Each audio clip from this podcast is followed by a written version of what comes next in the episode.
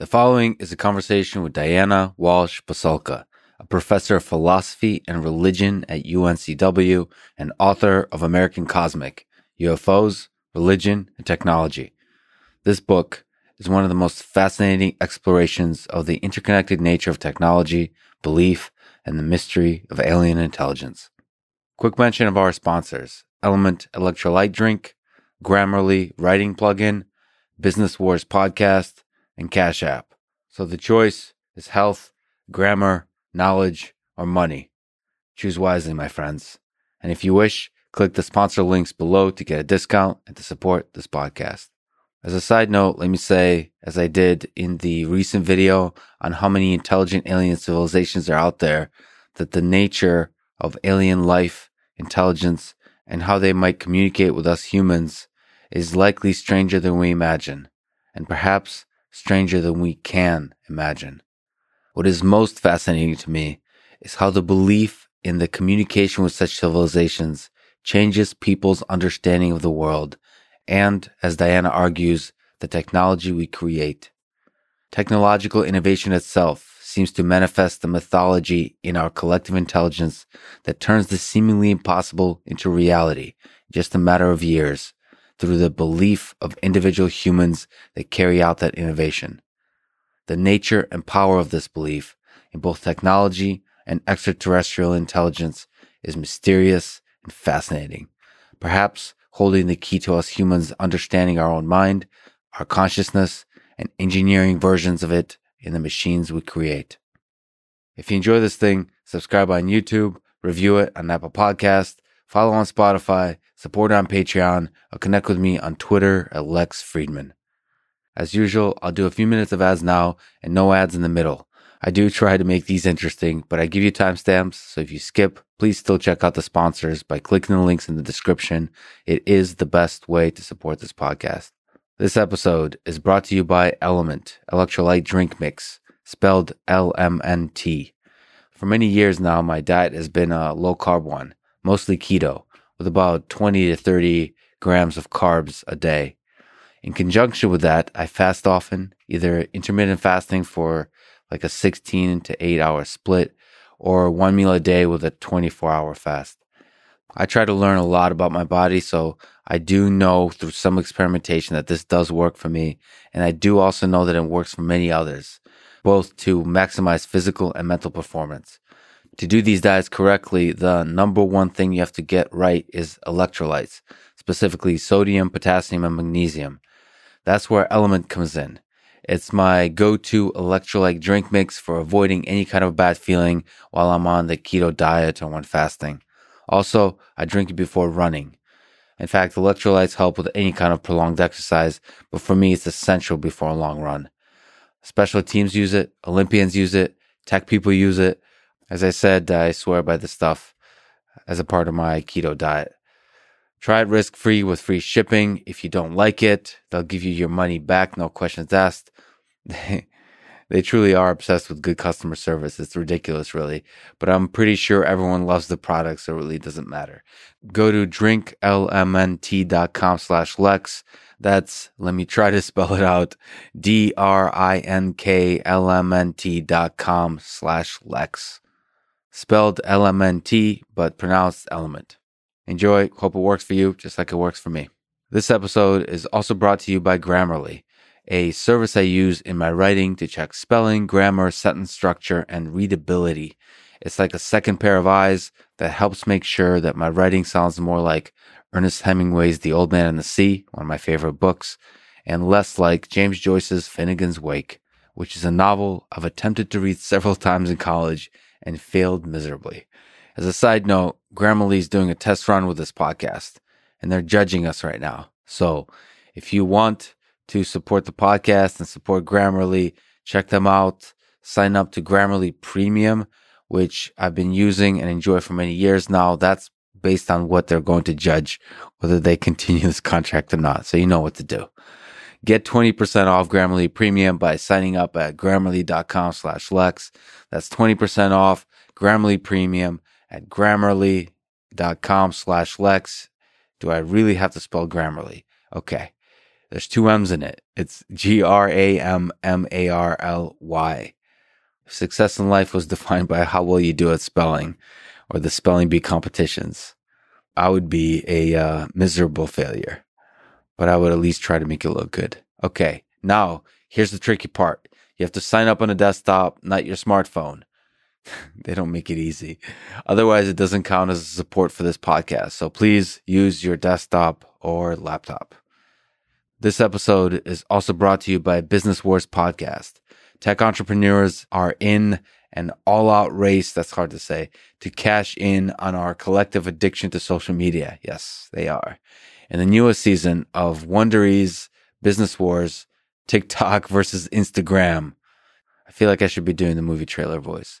They track the war between two social media giants. I have spoken about possibly entering this space by helping build a new social network. This is something I struggle with quite a bit because it feels like standing on the edge of a cliff hoping to fly. I want to keep my mind and heart open, fragile, but as I look at the world and think deeply about it, it does seem that the world can too easily destroy such a mind. And so I wonder if I'm able to face such destruction. Perhaps the choice isn't mine to make. Perhaps it has already been made. I think, I'm not sure, but 2021 for my little ant life just might be a pivotal year. Anyways, this podcast season looks at just one heated competition in a space where the game, at least in my view, is not one that makes for a better world. Listen to the latest season of Business Wars, TikTok versus Instagram on Apple Podcasts, Spotify, or listen ad free by joining Wondery Plus in the Wondery app. As I have as well, I'm a huge podcasting fan. Fan first, podcaster second. This show, finally, is also presented by Cash App, the number one finance app in the App Store. When you get it, use code LEX Podcast. Cash App lets you send money to friends, buy Bitcoin, and invest in the stock market with as little as $1. I'm thinking of doing more conversations with folks who work in and around the cryptocurrency space. Similar to artificial intelligence, there are a lot of charlatans in this space. I enjoy saying the word charlatan for some reason. I have no idea why. But there are also a lot of free thinkers and technical geniuses that are worth exploring ideas in depth with and with care. If I make mistakes in guest selection and details in conversations, I'll keep trying to improve, correct where I can, and also keep following my curiosity wherever it takes me. So again, if you get Cash App from the App Store, Google Play, and use the code LEX Podcast, you get $10 and Cash App will also donate $10 to FIRST, an organization that is helping to advance robotics and STEM education for young people around the world.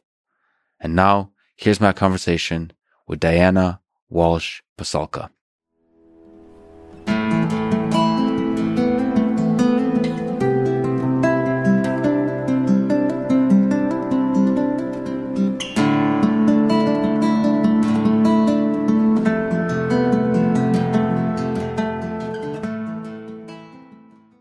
You are a scholar of religious belief or belief in general.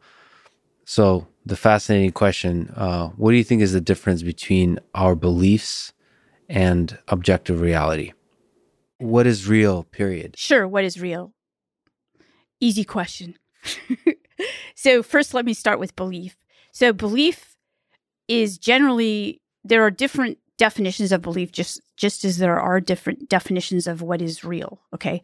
So, for belief in my field, it would be attitudes toward something that dictate our actions. Okay. So we believe the sun is going to rise tomorrow. Therefore, we act as if it will rise tomorrow. All right. Beliefs can be wrong. For a long time, people believed, and actually some still do, that the earth was flat. Okay. Well, that's obviously an erroneous belief. So beliefs can be wrong. Uh, now, the, the bigger question that philosophers ask is, um, does, is this belief accurate toward what we consider to be objective reality? So now let me go to objective reality. So what is real? I don't think we can actually obtain a correct understanding of what is real. And in that sense, I have to refer to a philosopher again, and that would be Immanuel Kant. So Immanuel Kant is one of the, he was uh, basically in the 1750s he wrote critiques of reason and things like that. So he said, well, if you're a philosopher or have any kind of understanding of Western history, you know who he is. Um, he had this idea that we can actually never get to the thing in it, in itself. Okay, so and he called that the noumenal, the thing in itself. He said, "This let's take this table for instance that you and I are talking across. So this thing is a table. You and I both know that. We assume it's real. We believe in it because we put our water on it, and our water stays on it. Okay. Um, however, can we know this thing um, in and of itself as a table? Um, so that would be what he then would call um, the phenomenal? How do we know that that phenomena exists as we know it is? Okay, how, how do we know? Uh, we use our faculties, so we use our senses and things like that. But again, even our senses can be wrong. So I've been on committees just recently, this year, last year, for hiring professors in my department who are philosophers. And every and we're hiring metaphysicians and you know people who are thinking about the nature of reality.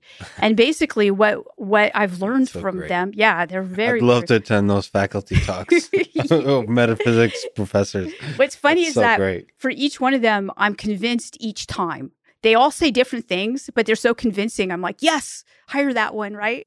Is it like historical philosophy like no, a particular topic? no what do they, they do, have? No, they're they, they have an actual belief. They're practicing metaphys- metaphysicians. yes. so what they do is they come and they're usually excellent philosophers from Harvard or you know uh, USC or whatever. You know they come and they give what's called a job talk. That's what philosopher. Well, all, every academic does a job talk in order to get it. Um, they talk to us about a department about what they do, and so it so happens that we need a metaphysician, and now we're hiring again for one. And so I've le- I've learned a lot about metaphysics in the last year, and this is what I've learned um, that they use physics as a basis for understanding what we can know about what is real. And what is real is really difficult to pin down. And so your question is what is belief? Well, belief does it correspond to reality? That's the question I would ask. And first, we don't even know what, what is real. So the table, they would say, how do we know that the table even exists? Well, how do we differentiate it from the floor? for example. So these are the questions that philosophers are asking. No one else is, of course, but philosophers are asking these questions and they have different answers for it. So I would say that it's very difficult to know what is real. And in fact, what I do usually is I paraphrase my friend um, and colleague, Brother Guy Consolmagno. He's a Jesuit priest who's also an astronomer, and he's the director of the Vatican Observatory.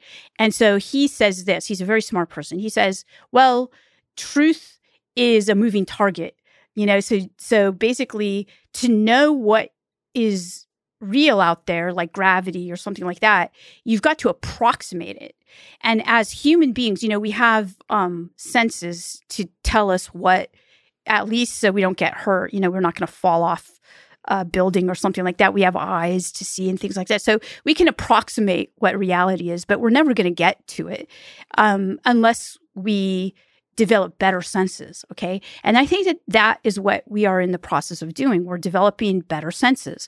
We have telescopes, we have microscopes, we have, you know, extensions of ourselves, which are now called technology. And we can get to a better understanding of what reality is and what the objective world is. And therefore, our beliefs can be honed. So we can get better beliefs, more accurate beliefs. But can we get beliefs that actually correspond to reality? Um, not in any precise way, but in approximate ways. So I hope that's not like too big an answer to your question. Well, do you think beliefs are in themselves can become reality? I mean, so, so you've now adapted the, in this little bit of a conversation, adapted the metaphysician view of reality, which is the physics. Yes. But, you know, we humans kind of operate in the space of ideas, very much so like we've kind of in the collective intelligence of human beings have come up with a set of ideas that persist in the minds of these many people and they become quite strong and powerful. Like in terms of like impact on our lives they can have sometimes more impact than this table does than the physics. Yeah i and, agree. and in that sense is is there some sense in which our beliefs are reality, even oh, if they're not yes, connected to absolutely. the physics. Yes, even if they're reality. not real. Yeah, even if okay. So yes, absolutely. So um our beliefs are tremendously they uh, they create social effects. Absolutely. Um, there was a belief that I'm going to use this example. Uh oh. There was a belief back in the day, and we're talking about when I say back in the day, I'm a historian, so I'm talking about like a thousand years ago, right? That women had no souls. Okay, so look, I don't know if human beings have souls. I can tell you this though, that if human beings have souls, probably animals do too. That's my own personal belief. That's not a professor belief there. Um, but there was this belief among the Catholic um, magisterium, which is, is, runs Europe, that women had no souls. So they had to have this big meeting about it. You know, did women have souls? But that belief had consequences for women. I mean, women were treated and yeah. have been treated as if they didn't have souls. Um, okay, so there's and the soul was really the essence of the human being. It was. It's the. It's called the animus, right? It's what is the the essence of what is. It's eternal. You know, when, when women were eternal. Here's another example. Okay, this is an example from my own research. All right, so there in the Catholic tradition, there's this idea of purgatory, hell, and heaven, and these are three destinations that people can go to when they die, and if you're great, you go to heaven automatically and you're considered a saint. If you're okay, you go to purgatory, right? And you suffer for a time and then get back into heaven. Um, if you're terrible, you go to hell, right? Okay. Yep.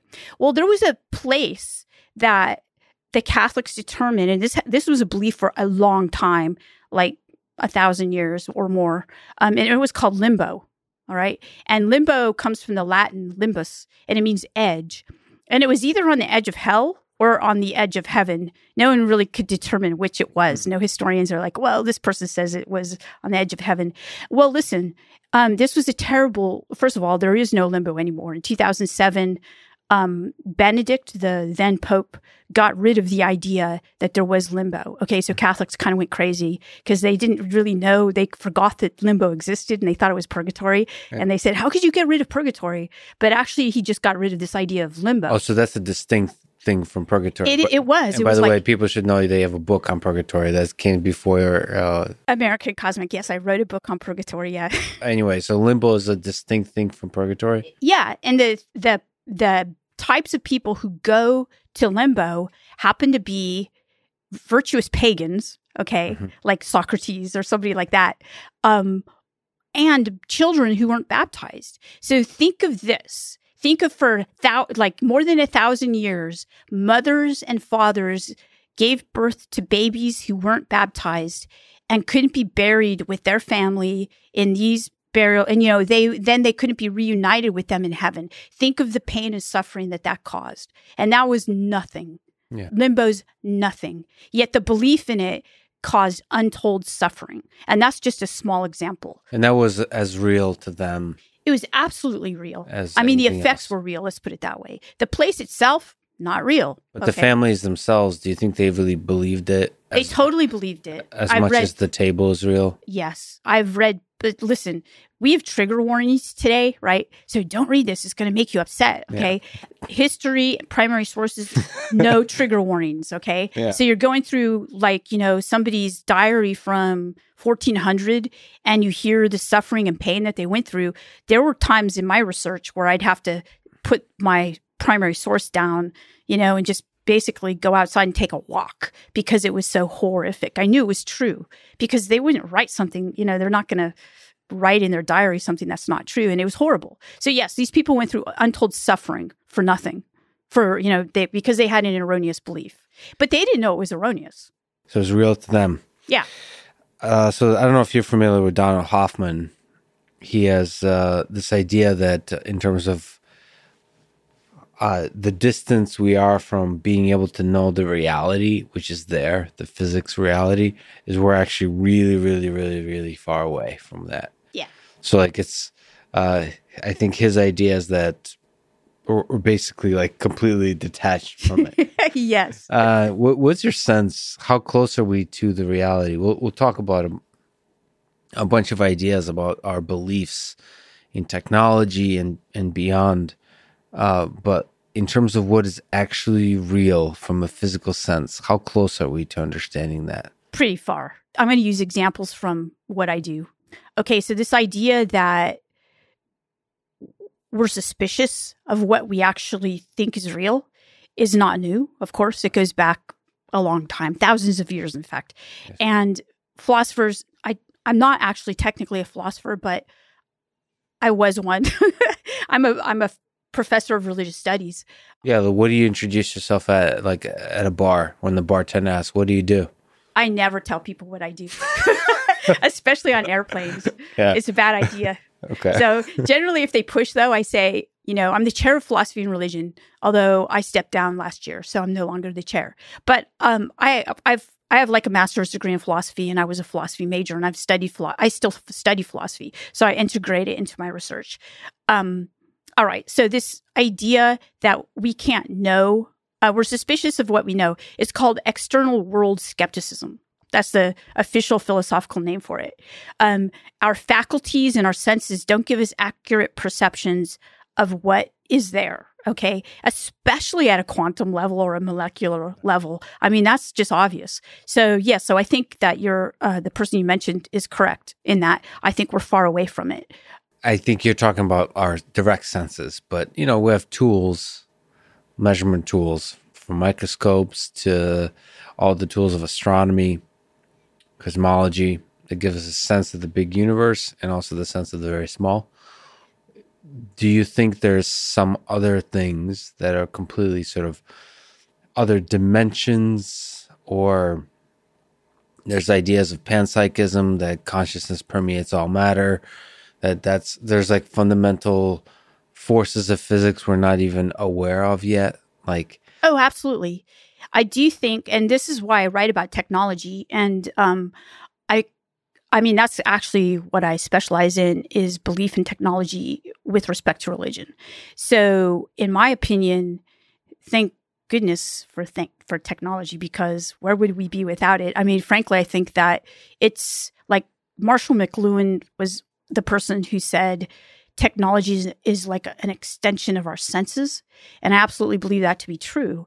I think that we're lucky that we you know that prometheus gave us technology okay mm-hmm. and that we use it and we're making it better and better and better and better and that makes us more efficient it makes us more efficient as a species um and like my point is is that i think that our instruments I mean, I don't want to be a religious technologist, you know, but our our uh, our instruments will save us. I mean, they're already making life better for us.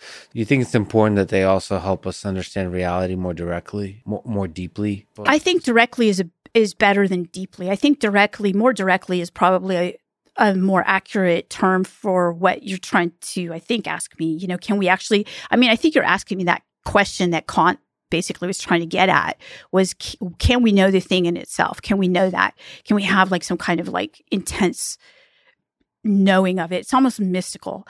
Um, and I would say that that's where religion comes in. Okay, that's where we talk about religion. Um, and if I may also go back to Immanuel Kant, this idea that he just before he died, just as he died, he was working on he did this critique of reason, where basically he believed he he basically um, talks about can we know what's real? And he basically has this long, you know, the question, can we know it's real? And then, you know, a thousand pages later, n- no. I'll just give you the rundown, okay? So, okay, Spoiler no, alert. yeah, yeah, exactly. Um, then he does this other uh, critique, and um, okay, so he does like three c- critiques. Then he does this critique of judgment. Okay, well, judgment is this other thing altogether, and I think that that's what you're getting at. So, how do we know things? How can we know things really intensely and intimately? And I think that he thought that judgment was the idea that we can actually um, know the thing in itself. And he was working on that as he died, and then he never finished it. Hannah Arendt, uh, another philosopher of the 20th century, took it up, took up the critique of judgment, and tried to finish it. Oh, why the word judgment? Because judgment, think about it. When you see a work of art, who judges that to be decent?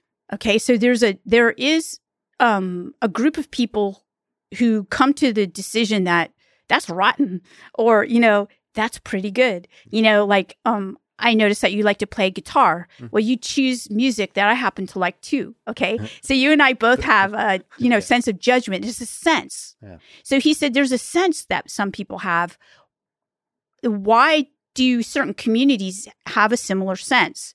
What what dictates that? And so he was working on that. He he thought it had something to do with the knowledge, the intimate knowledge of the thing in itself. Um, yeah. So uh, another um, philosopher that philosophers actually don't like at all, but religious studies people do, is uh, Martin Heidegger. So Martin Heidegger um, has some great essays. One is called "What is a Work of Art," and again, he gets to you know he talks about Van Gogh and Van Gogh's shoes. You know that picture, the the painting Van Gogh's shoes. It's really a really intense picture. It's just shoes. It's you know it's but it's a it's an amazing painting of shoes, and I think everybody can agree that's a cool picture of shoes, right? And so why? You know, the question is why is that a cool picture of shoes? Yeah. You know, what kind of knowledge are we accessing to determine that indeed that that works, right? And in fact, we still like it. So basically, the the nature of knowledge and what does it represent? It can operate in the space of that's detached from reality, or can it ultimately represent reality? I guess that's the is that that's the space of metaphysics. Is that the, is that the Um, yeah. So what can we know is actually called epistemology, epistemology? but metaphysics is um, the, is basically what is the nature of reality. right, and those intersect. Absolutely, Right. yeah. A lot of things intersect in philosophy. We just have fancy names for them. Another non-philosopher that may be considered a philosopher, since we're talking about reality, is Ayn Rand and her philosophy of objectivism. Mhm.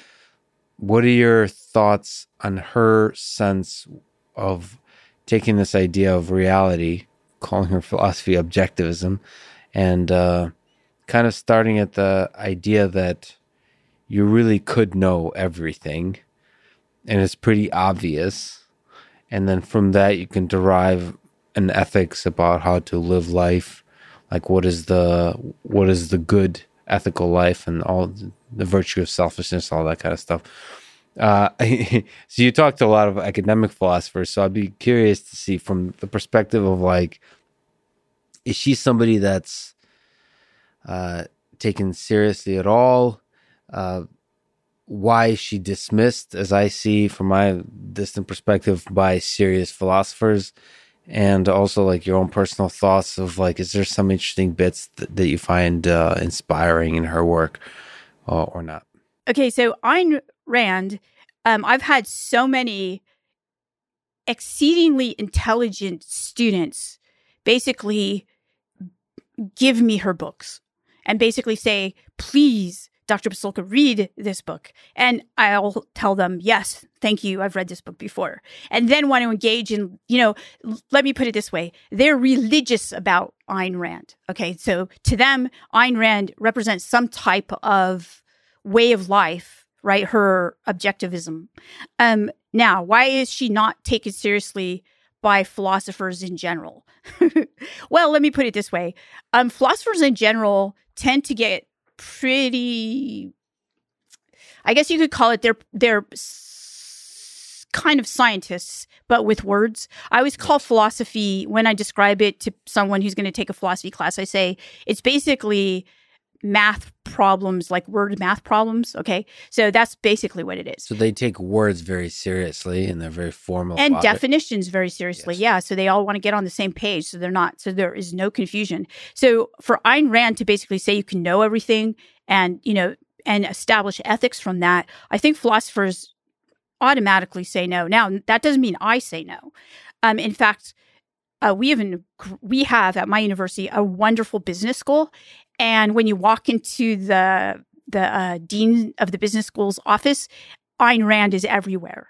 So it's so I want to say that not all academics are anti Ayn Rand. Um, and in fact, I don't think philosophers are either, except that they don't teach Ayn Rand. Okay, so in one one sense, you could say that because they don't teach her, they're being ex- exclusive in what they teach, or very particular, perhaps, is another way to put it.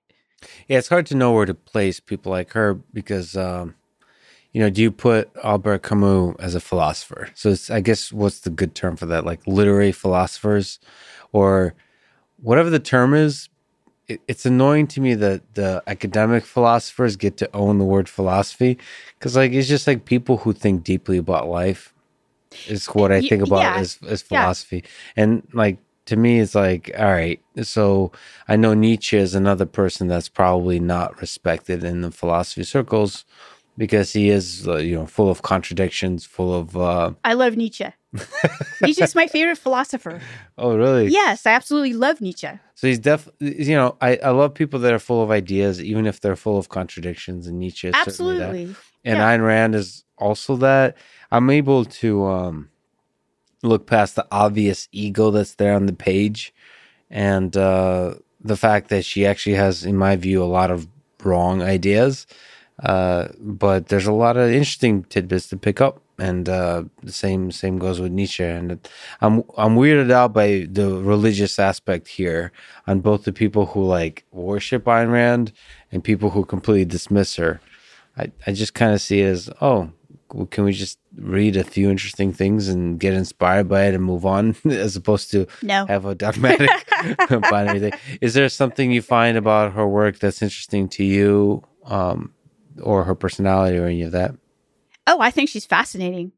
Um, I don't dismiss her. Um, she was a woman who reached a level of success with her mind at a time when that was difficult. So, I mean, she's definitely um, worth looking at for for even that reason.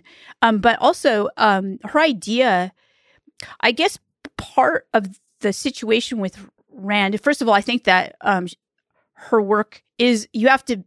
It's misinterpreted okay and i think that's the same with nietzsche like a lot of people think that i mean in, in fact it is the case that nietzsche's writing before the 20th century so he's got the you know he's somewhat his rhetoric is sexist and racist and you know of the time period right he was a educated philosopher of that time period however um his books are amazing and Nietzsche's philosophy is incredible.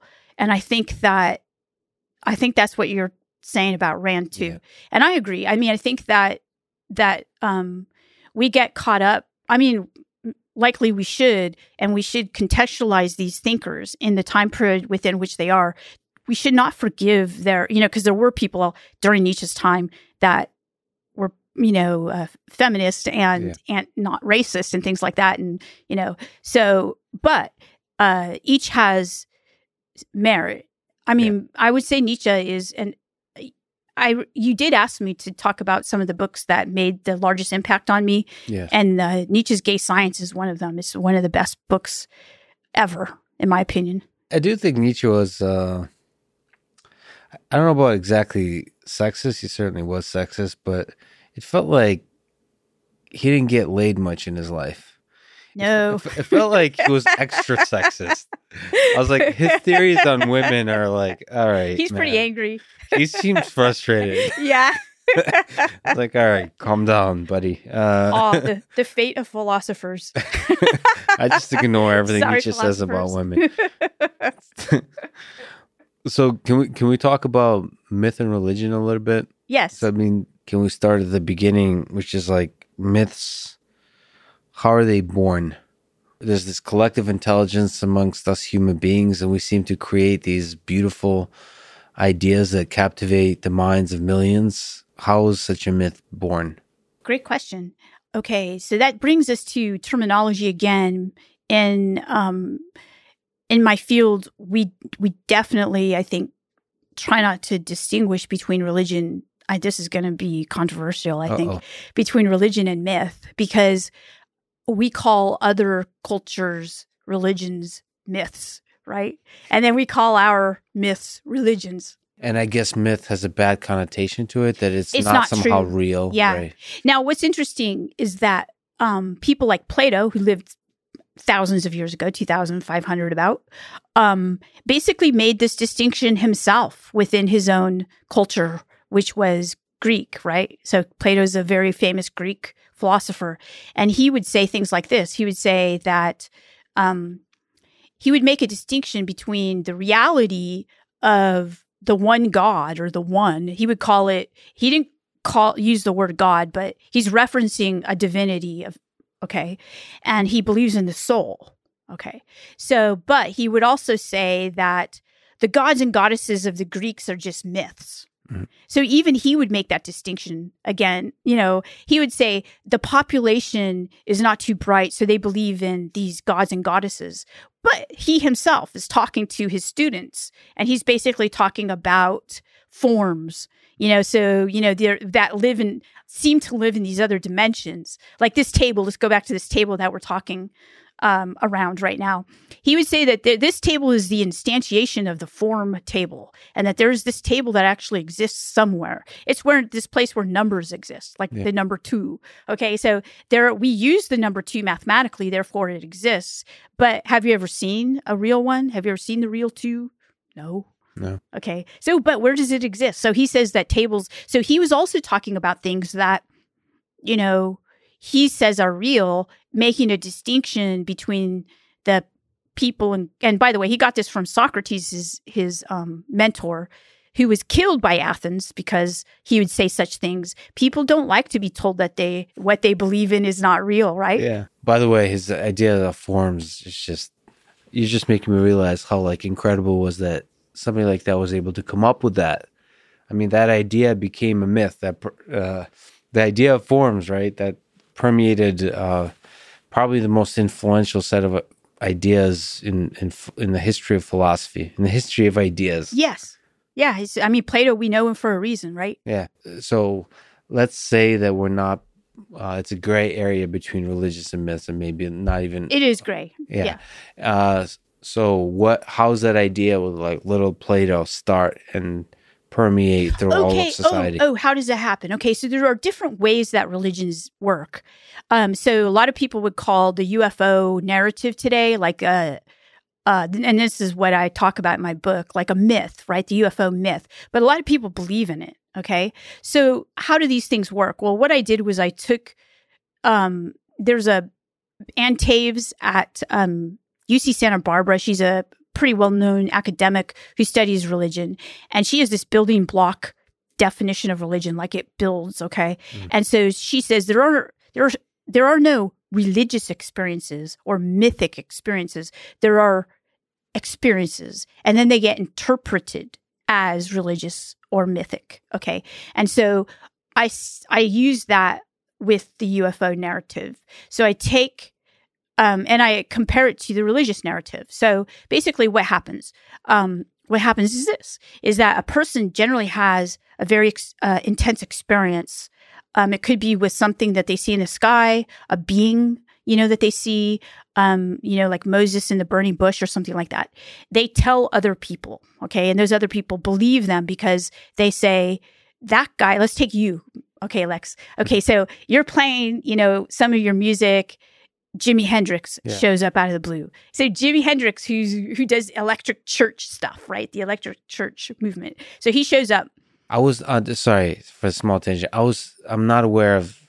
I apologize if I should be. I'm just know how to play all of the songs. Uh, Electric Church.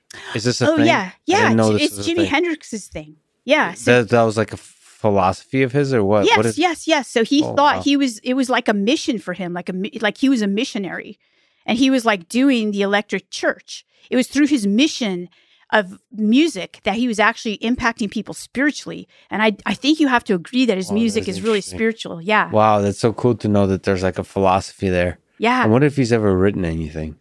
He's uh, spoken about it many times. Interesting. Yeah. Need to uh, actually do some some research here. Wow, that adds another level of depth. That's awesome. Okay, so Okay, so say Lex is playing yeah, Hendrix. one of his so- songs. He shows up. What's your favorite Hendrix song, by the way? Oh, that's a hard one. I like Castles in the Sand. It's a sad one, but Yeah. I, I like it.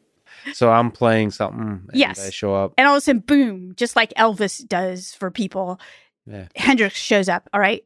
And then you're amazed. And then he tells you something that's very, very significant. And he says, you need to tell other people this. Okay. so then, like, okay. I go on social media. yes. And you start, and because people believe you and because you are a person of, um, you know, credibility, yeah. people believe you. And so all of a sudden a movement starts. Okay. And it's the Hendrix movement it's Hendrix 2 or something like yeah. that. You know, we call it something, uh, the next iteration of Hendrix, yeah. right? Hendrix lives, but he lives as this vibration and only Lex can like, you know, can, can manifest this vibration. Okay. So like this is, this is how religions start. Ex- yeah. You know, excuse your audience who are religious. I'm actually a practicing Catholic. So, um, this is how religions start. They start with first off a contact experience. Uh, not, I mean, not all of them, but a good portion of them. Um, some person has an experience that's transcendent, sacred to them, and they go and they tell other people, and then those people tell other people. And then something gets written about it. Okay. And then it becomes, because it's a charismatic movement, people become affected by it. And if, if too many people are affected by it, um, an institution steps in and tries to control the narrative. Uh, so this is what you'd call the beginning of a religion or a myth, a very powerful myth. And so it's almost like a star, right? A star is born. Star okay, is born. yeah. When you say institution, do you mean some other organization that's already powerful doesn't yes. want to mm-hmm. become mm-hmm. uh, overpowered by this new movement? Yes, absolutely. Is so, this usually yeah. governments? It's or? usually yeah. So uh, I have a couple of examples. I use the example of the Christian Church in my book because I'm most familiar with the history of Christianity, and you know, Christianity you know, was started by this Jewish man. And it was a movement that, you know, he was a very powerful, charismatic person. Other people believed in him. And then his followers talked about him. And then other, then, you know, usually early Christians before the 300s were generally people who were disenfranchised because he had a pretty radical idea that, you know, humans should have dignity and this was pretty radical during that time. So women who didn't have dignity and, you know, slaves who didn't have dignity at the time, um, converted to Christianity in droves. And so what happened was that all of a sudden, um, it became this belief system that was undercurrent. And then uh, Constantine, um, who was an elite, uh, had an experience and made Christianity a state religion. Um, by that time, there were different forms of Christianity, probably hundreds of them, well, most likely.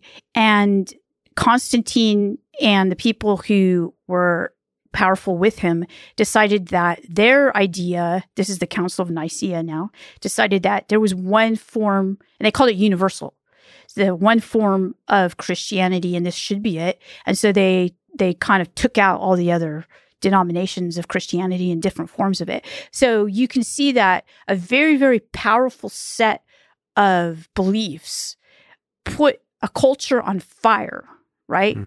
And so how did they they had to deal with that fire somehow. And so they narrativized it. They decided, how do we interpret this? And they interpreted it as they wished, but that wasn't the only interpretation of Christianity. I have another example. Um, in the Catholic Church, um, a lot of times, and I'm going to use the uh, example of uh, Faustina.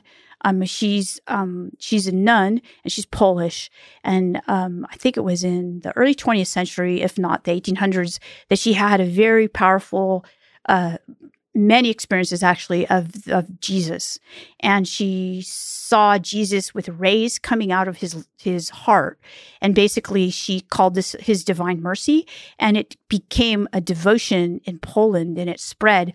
Hmm. The Catholic Church was not not into this at all, okay, and so they did everything they could to try to suppress Faustina's influence which was growing and growing and growing and growing. Okay. And so they were very successful in trying to keep her quiet. And she died. Okay.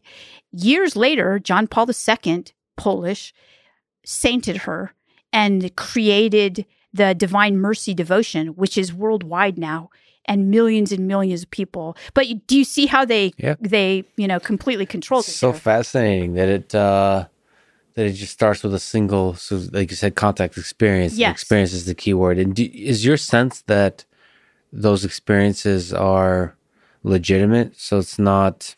Yes. Uh, somehow artificially part. constructed. Yeah, I think for the most part, there are legitimate experiences that people have. Why would someone want to put themselves through what they go through? Like, why would Jesus want to get crucified? I mean, that's a pretty nasty way to die. Um, you know, why would Faustina bring this upon herself? Um, the people that I meet who've said that they've seen UFOs, that most of them don't want to be known because of the ridicule that goes along with it. Mhm. So I honestly think that, you know, there are people who are maybe not stable and would like the attention, but for the most part, normal people don't want this attention. So you mentioned building blocks. Uh, you didn't mention the word God um, or sort of the afterlife. Are those essential to the myth? So there's a contact experience. Is there some other aspects of myth and religion which makes them viral, which makes them spread and captivate the imagination uh, of uh, people? Yes. Is there a pattern to them? I think that for each era, it's different. And people have, first, let's talk about the definition of religion, if that's Yes, okay, because yes. most people assume the definitions that we in the West are familiar with, which is that, you know, that of Christianity, Islam, um, Judaism, you know, monotheistic religions. And there are, that's not, I mean, those are just some religions. There are so many different types of religions. Some religions have no God at all. Uh, Zen Buddhism, for example, is a religion that asks you to take away your belief structures, like to kind of like, in fact, I would call that a Kantian type religion, right? In that it's it's basically telling you to get rid of your concept concepts of what you think about things so that you can actually have the experience like you were talking about earlier of the thing in itself. And they call that satori. So there are people who believe you know they try to they call it meditation zen meditation um and it's fairly radical actually. Um in some monasteries i don't know if they still do this but they'll whack you on the head if you appear to be um not focusing and you know that kind of thing. You know they do things to to basically take you f- away from your conceptions of reality and bring you into a state of all that is which is what they call satori. And that has nothing to do with god I, I like this religion. And anything that involves sticks and whacking in order for you to focus better. I'm gonna have to join a monastery. So okay, so that's so uh, digging into definitions of religion. So like, what is what do you think is the scope that defines a religion? Oh, okay. So in um, my field, we have a, a a few different definitions of religion, as you can imagine. Just like philosophers have different definitions of what is real. Um, so I take this definition, and it comes from John Livingston, and it's um, religion is that set of beliefs and practices um, that determine that is inspired by a transformative, what is perceived actually to be a transformative and sacred power. Can you say that again? Yeah. so religion is a set of it's not just belief, it's also practices. It's both belief and practices because you won't have the practices without the belief. Yeah. So you have those together, okay? And it's inspired by what is perceived because we don't know if it's real or not, what is perceived to be of sacred and transforming power. So perceived by the followers, Yeah. or is this connected to the original sort of experience? No, no, it well, it's it's perceived by the followers. That's a really good definition. So, and that's the governing idea is that there's something of great power. Yes. perceived to be of great power, to which you can connect yourself either emotionally or intellectually somehow in order to explore the world that is beyond your own capabilities. Yes. And is there communication also involved? Or Generally. yeah, Yeah. That's a great definition. Okay, so within that falls everything that we've uh, we talked about so far, including technology and um, alien life and so on. Do you think ultimately religion is good for human civilization? L- let me uh, maybe phrase it differently: Is what's religion good for? Okay. Yeah, that's a great question. Thanks for asking that. Most people don't ask that. And I think it's the question to ask.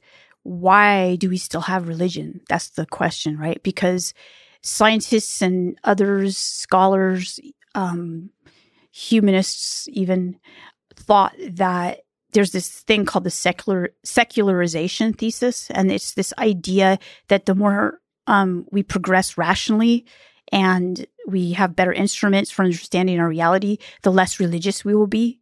But that's been found to be untrue. We're still very religious, okay? So why? Why is it around? Well, it's adaptive in some way, in my opinion. Most uh, many people would not agree with me, but I kind of see it as an evolutionary a- adaptation. Now, think about religions, okay? Think about Christianity again, for one.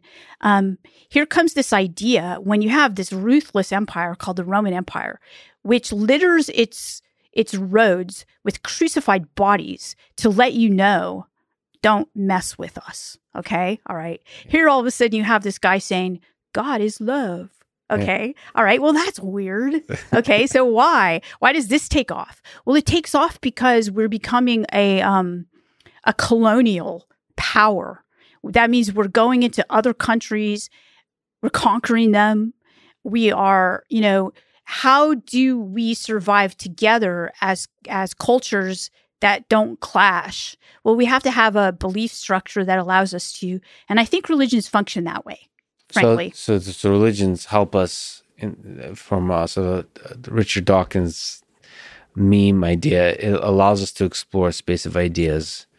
Um, and that in itself is the um, so it's like evolution of ideas and yeah. religion is a powerful tool for us it to is. explore ideas yeah. because you know if if i believe that men have souls do they yes they do okay well um,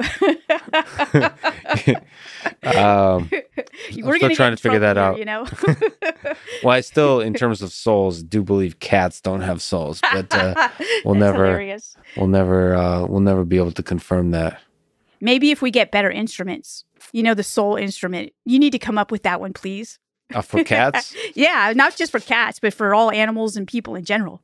For you, sure. You could put them in like a little, you know, soul machine and find out what's the status of their soul. That's funny. I hope will become a scientific discipline of consciousness, and consciousness is in some sense connected to maybe what the meaning of the word soul used to be. Mm-hmm. And I, I, think it's a fascinating open question, like what is consciousness and so on. That maybe we'll touch on uh, uh, in a little bit. But yeah, anyway, back to our religions being adaptive. I think that Christianity probably helped us um, become better people to each other as we moved into a more global society. And I also this it goes along with my book, which is basically making the argument that belief in non-human intelligence or ETs or UFOs, UAPs, whatever you want to call them, is a new form of religion. And how does that work with the the scientific method? Do you think there's always this role of religion as being in its broad definition religion as being a complement to our sort of very rigorous empirical pursuit of understanding reality. Well, there's always going to be this coupling. We'll always define, redefine new eras of civilization of what that religion actually looks like. So you talk about technology and so on being the modern set of religious um, beliefs around that. Is so? Is that always going to is religion is religion always going to kind of cover the space of things we can't quite understand with science yet, but we still want to be thinking about? Oh, I see what you're saying. That's a great question. When you say religion, I would I would use the word religiosity uh, because I think that we're moving out of the dogmatic types of religions into more of a, I hate to put it this way, but an X Files type religion where we can say, I want to believe, or the truth is out there, right. but we don't know that it's out there, or we don't, we don't know yet what it is, but we know it's out there. Right. So there's this um this kind of built-in um capacity for belief in something that we don't have evidence for yet. And that's a sort of faith. So I would say yes to that question. Absolutely. I think it's adaptive in that way. We're moving into a new, f- I mean, heck, we're move, we've already moved into this culture. Most people have not caught up with it yet. Uh, I see that in the school systems, you know, and I think that um, I'm hoping we can catch up fast because really it's moving faster than we are. So I mentioned to you offline that I'm uh, finishing up on the uh, rise and fall of the Third Reich.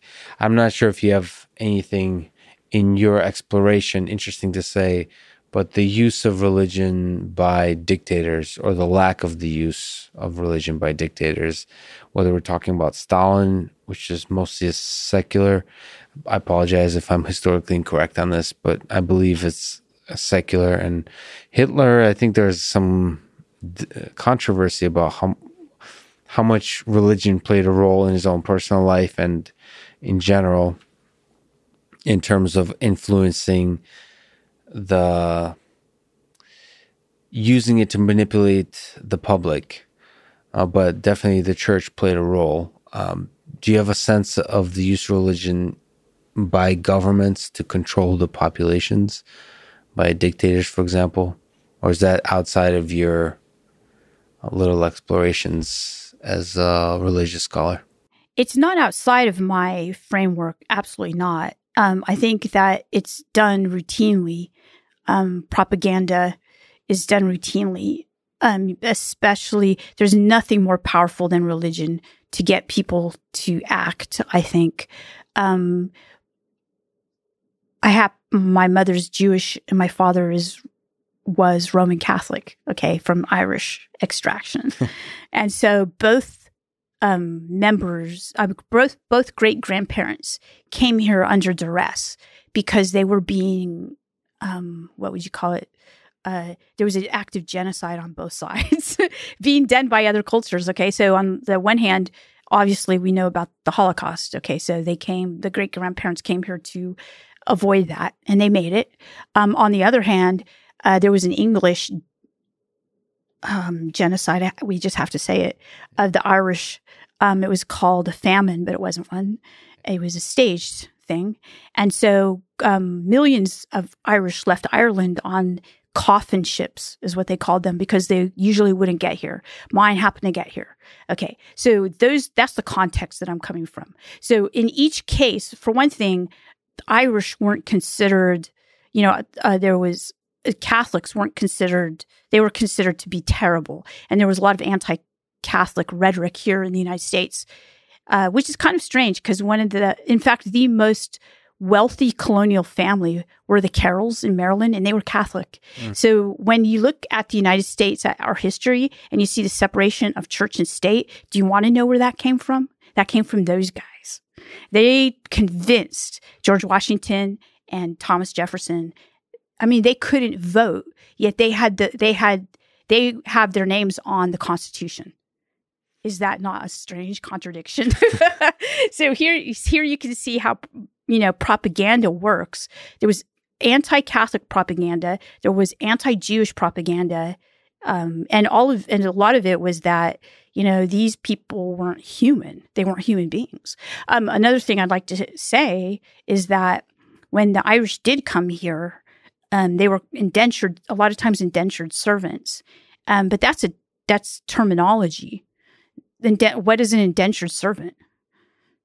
Slave. Pretty much. So, in that sense, religion can be used uh, derogatorily. As, yeah, yeah, derogatorily as a useful grouping mechanism of saying this is the other. And you know, it's powerful too because behind it is a force of, um, you know, what people contend to be sacred, a sacred force, right? Yeah. So, you know, it's up to God to you know decide who's you know so you have to go along with what god says of course well that's basically um that's not the contact event you know the contact event is is usually some type of very specific legitimate event that a person has with something that is non-human or considered divine um but when when religions become um, narrativized, I would call it, by different institutions, that's when you're in danger of getting propaganda. You said Nietzsche, one of your favorite philosophers. He said uh, famously, one of the many famous things he said is that God is dead. Yes. Uh, what do you think he meant? Do you think he was right? Okay, good. I love this question. No one asks me about Nietzsche. and I love Nietzsche. Awesome. Okay, so um, first, actually, I do think, and I could be corrected and probably will be in all the comments. Yeah. well, first, Nietzsche, it's true, wasn't the first to say God is dead. I think Hegel said it. Okay. No one reads Hegel. He's yeah. like so difficult to read. That is Yeah. impossible. Same with Heidegger, as you mentioned. He, yeah, I- he, I I, love like- him, but yeah, he's really hard to read. Um, so Nietzsche's basically said God is dead, and let me give you the context for him saying that. He also said this. He said there was only one Christian. He died on the cross. Mm. Okay, so um, he despised Christianity, and he said that And and the people who practice it. absolutely, yeah. Yeah. But again, he believed in Jesus, and he believed Jesus was. No, he didn't believe he was a divinity. He believed Jesus was a good man, Mm. and he died on the cross. Okay, So he believed in the morality. yeah, he absolutely did. Yeah, he did. Um, and Nietzsche basically was making a historical statement about God is dead. He said, and he was right. He was basically saying that in this, in the century in which he lived, um, and he died, I think, in 1900. Again, I could be wrong about that, so I just want to say that I believe he died in 1900. Right. Okay, so so he's writing in the 1800s, and he's basically saying um, God is dead, and we killed him. Okay. So he's making a historical statement that at that point in time, with science just kind of getting better and industrialization Yeah. happening, um, the idea of um, this this thing beyond what we know as material reality is dead. So this the substrate of Western civilization is dead. That's what Nietzsche's, Nietzsche is saying, Mm, if that makes sense. yes. And he basically says, with that comes the Übermensch, okay, which is the superhuman. And he says there aren't many of them. He says, but they're going to come. And he also talks about the philosophers of the future. And he's speaking and writing to them, is my belief. So he's basically telling you and Mhm. me, because we're now the philosophers of the his future. future. Yeah. He's basically telling us, this is what's happening now. And look what it has done. He says, now everything is is possible all manner of, of terrible evil because no one has the belief in god anymore the belief that there's uh, that there is an afterlife you asked about an afterlife so with this kind of belief in a, a morality comes this belief you know you can have morals without god okay people do but what christianity is this idea that you will reap what you sow so if people don't believe that anymore what will happen and so that's what he's basically saying is that the the basic anchor for Western society is now gone. Do you think he was right? Absolutely. Absolutely right. But then again, what do you think if we brought him back to life and he read American Cosmic, your book, um, and he wrote, he tweeted about it, right? writing a review maybe for the I don't know what they post for New York Times. He'd be an ed- editorial writer um, with a blue check mark on Twitter. Uh, what what do you think he would say about this idea that you present? That's a grander idea of religion than you know Like religiosity, like this new form. Yeah, Yeah. wouldn't that kind of reverse the idea that God is dead? Yeah. Because it would bring up this idea of external intelligences that are not human, which is basically a lot of religions talk about that, right? There are bodhisattvas, there are angels, there are demons, you know, there are all these types of non human intelligences that religion makes space for. So, what I'm basically saying in American Cosmic is these new things are within the realm of UFOs and UAPs. So would no, I think that well, I think Nietzsche would say that that's a progressive adaptation of religion is what I would hope he would say. Nietzsche, however, is unpredictable, I think. I, I couldn't predict him. So I would say that it would be my hope that he would say this is an accurate representation of a move into a new type of religion and it's adaptive, therefore progressive. He would probably be uncomfortable reading a book by a brilliant fe- uh, female professor. Who happens also to be short. I don't know if you you read that. No, but yeah. uh, oh, he's he said some pretty nasty things about short women. Oh my god. Yeah. Oh, Nietzsche. He should be canceled. No, no, please don't cancel Nietzsche. You have to take people in the context of their time. Although I'm pretty sure in his time he was also an asshole. He but- was But assholes are people too. Okay. just bad ones. uh, you wrote the book American Cosmic uh, UFOs, Religion, Technology. What was the goal of writing this book?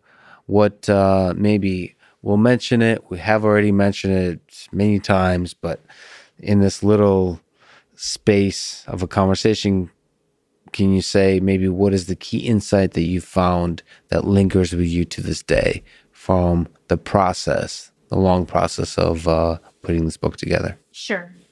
Just like with my book on purgatory, um, I went into the research thinking that it would be something that it was entirely not. It ended up being something completely different. And I think that's good. I think that people who do research need to need, are very excited actually when their research surprises them. Mhm. So I was happily surprised by my purgatory book to learn that it was a place, you know, and and so um I went into American Cosmic being a non-believer in UFOs entirely.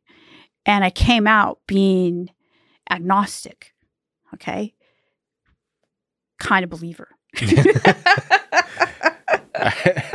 yeah, so but um, agnostic, sort of uh, open to the mysteries of the world. Yes. And I didn't think that first of all, I knew that the government was was part of the situation. I just didn't know how much. Hmm. And so I learned that quickly and acclimated to it. Um accepted it and noted that indeed Horatio the world is much more mysterious than we think it is. It's more mysterious. There are more mysteries in this life than your philosophy provides for. So, is a sense American Cosmic is about the mysteries of the modern life as encapsulated by this the the realm of technology and the realm of alien intelligences.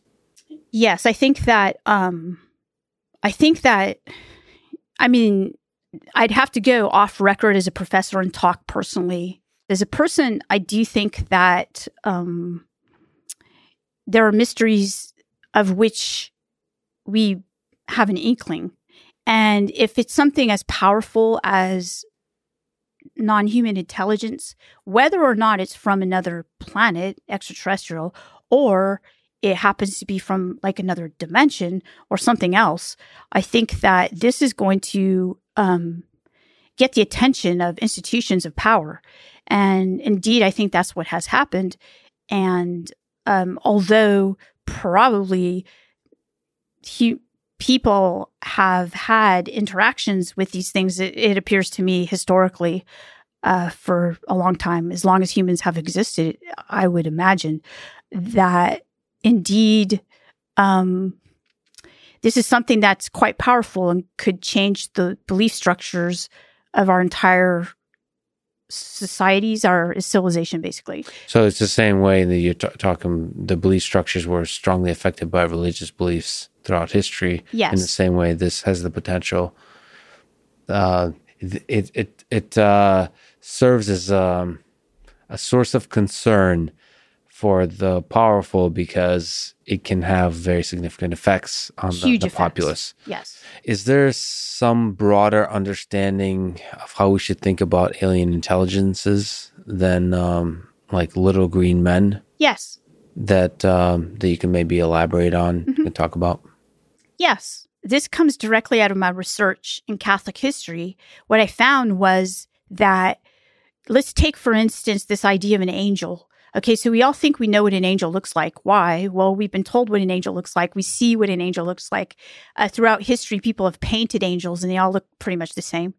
Um, but actually, if you go to the primary sources on, you know, either in Hebrew or in Greek or, you know, in whatever language and in Latin, and you look at experiences that people have di- talked about, you know, where they've written down their experiences about angels, um, angels don't at all look like what we think they they don't look like little cherubs with wings. They don't look like tall, you know, strong anthropomorphic, you know, human looking things. They don't. They look really weird. And sometimes they don't look at all humanoid. Mhm. Um, they look like strange spinning things, right? With Mm. like, you know, eyes and things like that. They they communicate telepathically with us. Okay, so what does that mean for the idea of, of extraterrestrials or what we consider to be aliens? Like, um, I do think that there first if we are if listen, it's I'm not the first to say this. If we're in contact with non-human intelligence, we're most likely in contact with its technology. Because think about us. Um, do we send human beings to Mars yet? Some people would say yes, but let's put that aside. Yeah. So, uh, no, we don't. We use our technology. We send our rovers to Mars. Okay. Okay. So, if there's an extraterrestrial civilization, is it sending?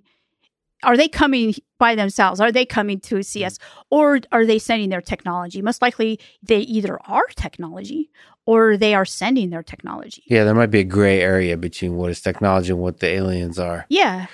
So, but you're saying like uh, basically a robotic probe that would be the equivalent of us, our human civilization created technology. way more m- way more uh, advanced than what we could i- believe to be a probe all right it's kind of funny to think about like if uh, whatever uh, uh, sort of uh, extraterrestrial creations have visited Earth that we're we're interacting with some like dumb, crappy drone technology. yeah it's true and we're like, like we're, we're like building these like myths and so on from like an experience with some like crappy drone Yeah, made by some uh-huh. crappy startup somewhere. that is correct when the actual intelligence is like something that mu much grander. Um, yeah, that's that's that's the more likely uh, situation. That is that's correct. what i like to tell people i'm like no it's probably a lot weirder than you think yeah. Oh boy. So, uh, but, Another- but what forms can it possibly take? So, Yeah, like, I- okay. I, really love this idea that um, I tend to be humble in the face of all that, that we don't know, and I tend to believe that the form alien life forms would take, and the way they would communicate, is much more likely to be of a form that we can't even comprehend or perhaps can't even perceive directly. So, like, you know, uh, it could be in the space of, you know, we don't understand most of what, how our mind works. It could be in the space of whatever the heck consciousness is. Like, maybe consciousness itself is communication uh, with aliens. Or, like, I don't know. Uh, it could be just our own thoughts is actually the alien life forms communicating. Like I, I know all that sounds crazy, but I'm saying like I'm just trying to come up with the craziest possible thing that doesn't make any sense that could very well be true, and you can't say it's not true because we don't understand basically anything about our mind. So it could be all of those things, uh, everything from hallucinations, all the things that are explored through uh, through the different drugs uh, that we've uh, talked about in this podcast in general. Joe Rogan loves to talk about DMT and all those kinds of hallucinogenic drugs. All of it, including love and fear, all those things that could be aliens communicating with us. Memes on the internet that could be. I'm pretty sure humor is alien communication. No, I don't know. But uh, so is there some way that's helpful for you to think about beyond the little green men? Oh, absolutely. It um it accords exactly with how I think actually. Um so I'll explain. Um I liked in American Cosmic, I'd attained the status of full professor. So I was like, okay, I can pretty much write this book like I want to do it. And I did. So I used a lot of quotes from cool artists like David Bowie. Okay. So David Bowie opens the book. Okay. And he basically says, and so does Nietzsche, by the way. David Bowie and Nietzsche boom, two two awesome quotes right together. That's how I open No better book. opener. yeah, Do you remember the quotes? yeah, of course. So the first the quote by David Bowie, and that's what I'm going to concentrate on in response to what you just said, which I think is absolutely correct. Um, David Bowie said the internet is an alien life form. Okay. And if you've not seen David Bowie's interview where he says that, I highly recommend it. He's so brilliant. Okay. So David Bowie is actually quite brilliant about the idea of UFOs. He's also brilliant about the idea of technology. Okay. And most people wouldn't think that, but I mean, he's pretty darn smart. Yeah. okay. So, all right. So I started to think about it. And uh, I also, early on in my research, met Jacques Vallée. Okay. So he's a technologist. Uh, he has a PhD in information technology from computer science, basically, from Northwestern. And he got that back in the day. You know, when I say back in the day, I'm not talking a thousand years ago.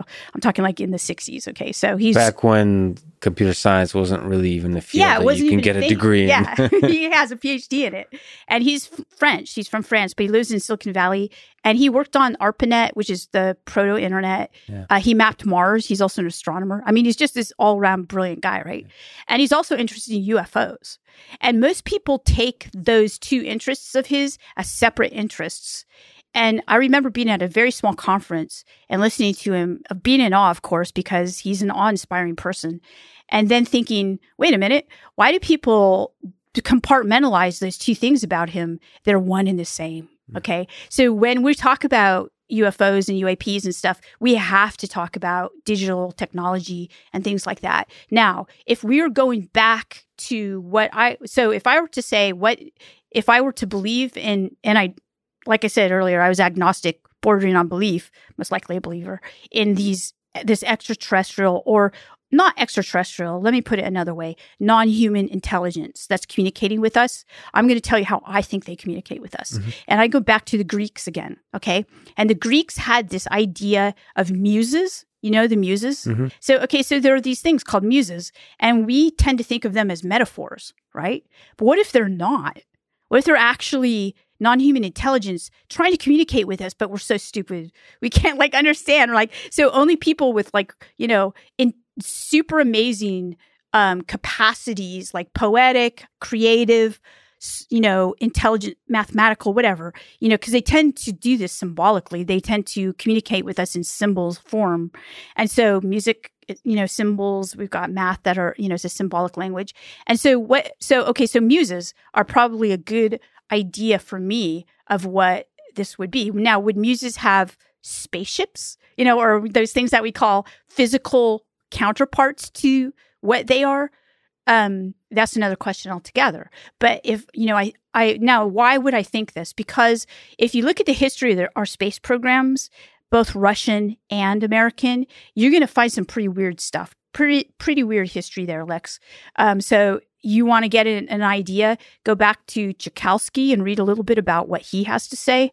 If you look back at the history of our space programs, the viable space programs are both Russian and American, and each has an amazingly strange history because uh, the founders of the calculations that got us up into space, the rocket scientists basically, were doing some pretty weird rituals and doing religious things, right? They Wow. weren't necessarily like Jack Parsons on our side uh, was out in the desert with people like L. Ron Hubbard and doing Wow. really intense rituals, believing that they were opening stargates and things like that. Okay. That's awesome. And they were really doing that. Okay. So then you go to um, the Russian side, and they had a very specific, non dogmatic, according to Catholics or Orthodox Christianity, idea of what Christianity was. And they believed that they were interacting with angels, okay, non human intelligences. So if you look back and you see muses, you know, you can contextualize them within this tradition.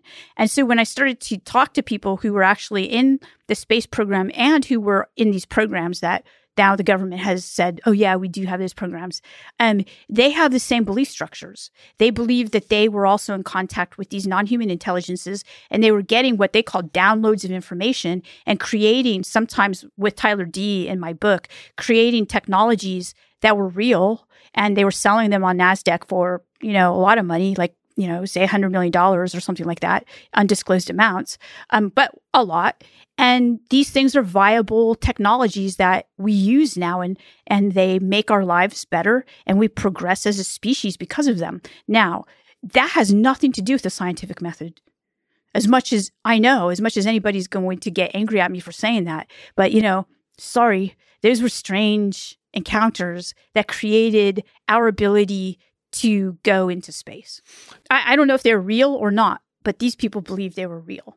Right. So there, there's a they have a power in actually having an impact in this world in um, in inspiring humans to create technology which enable us to do things we haven't been able to do before. Yeah. And these, I, I like how we we're putting like angels, alien life forms, aliens, and technology all in the non-human intelligence camp, which I, I really like that because this th- that's very true. It's this other source of uh, wisdom, intelligence, maybe a connection to the mysterious. Yes. I was really surprised by it. Can you speak a little bit more to the connection between aliens and technology that uh, Jacques Vallée had in, in his own one individual mind? That's very tempting to kind of separate as two separate uh, endeavors. Why did you come to believe that they are one and the same, or at least part of the same uh, intellectual journey? Thanks for asking that again, because nobody asks me that question, and it's central to my project. So, Jacques was a huge influence, is a huge influence on me. Um, he taught me a lot. Um, I had he gave me access to some of his information that's um, that he keeps, um, but a lot of his information is actually there out there for everyone to read. Um, he has an academia.edu page, and he mm. just so he didn't have this, unfortunately, when I was doing my research in 2012 and 2013. So I had to go back and do microfiche type stuff, you know. What I did was I began to read everything that he wrote. And he actually gave me a lot of his books too. And he told me, I, I remember um, he dropped me off from, this is actually quite interesting if you allow me to tell you a little story. Please. Yeah. Okay. And it also includes ayahuasca. So great. Every story includes ayahuasca is a great story. Okay. So I was at a conference, and um, it was a small conference um, of very interesting people in California on the Pacific Ocean, and Jacques was there. And um, this is actually I, opens my book. This is the book. This is the I uh, go. I, it's the preface to my book. I go on this ride. He takes me through Silicon Valley. I've lived there, right? My grandparents grew up in the same place that he raised his children in Belmont.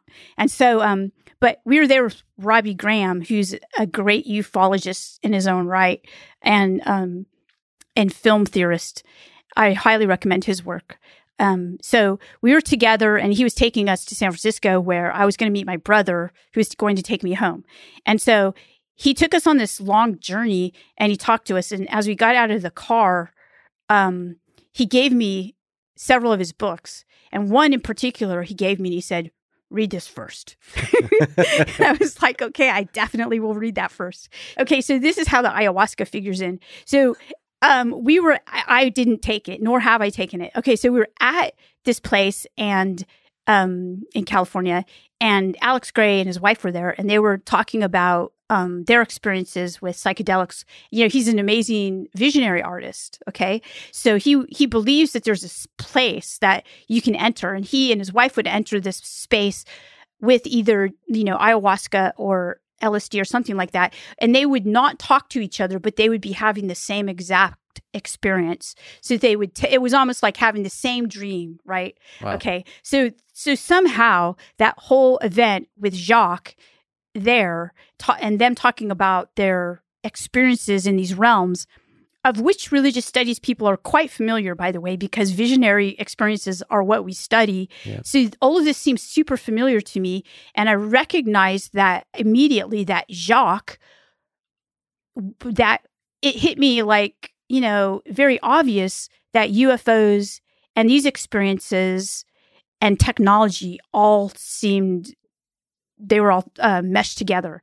And I knew that I had to take them. I knew I had to read everything Jacques ever wrote. And the best stuff he's written, by the way, is the his little essays that he wrote in the 1970s. And they were peer reviewed essays about the beginning of the internet and how a lot of it was based on um, basically like um, neural connection with the internet, like somehow psychic connection through the internet with others and things like that. So the mind, the brain is a biological neural network. There's a uh, this connection between individual neurons and so on, and that's what ultimately is able to have uh, memories and has cognitive ability and is able to uh, perceive the world and generate ideas, and those ideas are then spread on the internet even from the very early days to other humans. So it gets injected or travels into the brains of other humans and like goes around in there and then spits out other stuff and it goes back and forth. So it's it's nice to think of the network that's in our mind, individual mind,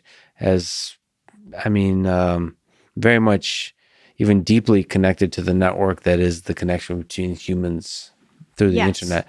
And so in that sense, Jacques saw the internet as this as this powerful um, as a source of power and wisdom that is beyond our own. Exactly. Again, That's our, external to us, like a non, like, you know, if you could call it autonomous AI, right? right? It's non human intelligence in yeah. a sense, even though humans are a part of it. Yes, or we're invaded by it, or, you know, whatever you want to call it. Okay. yeah.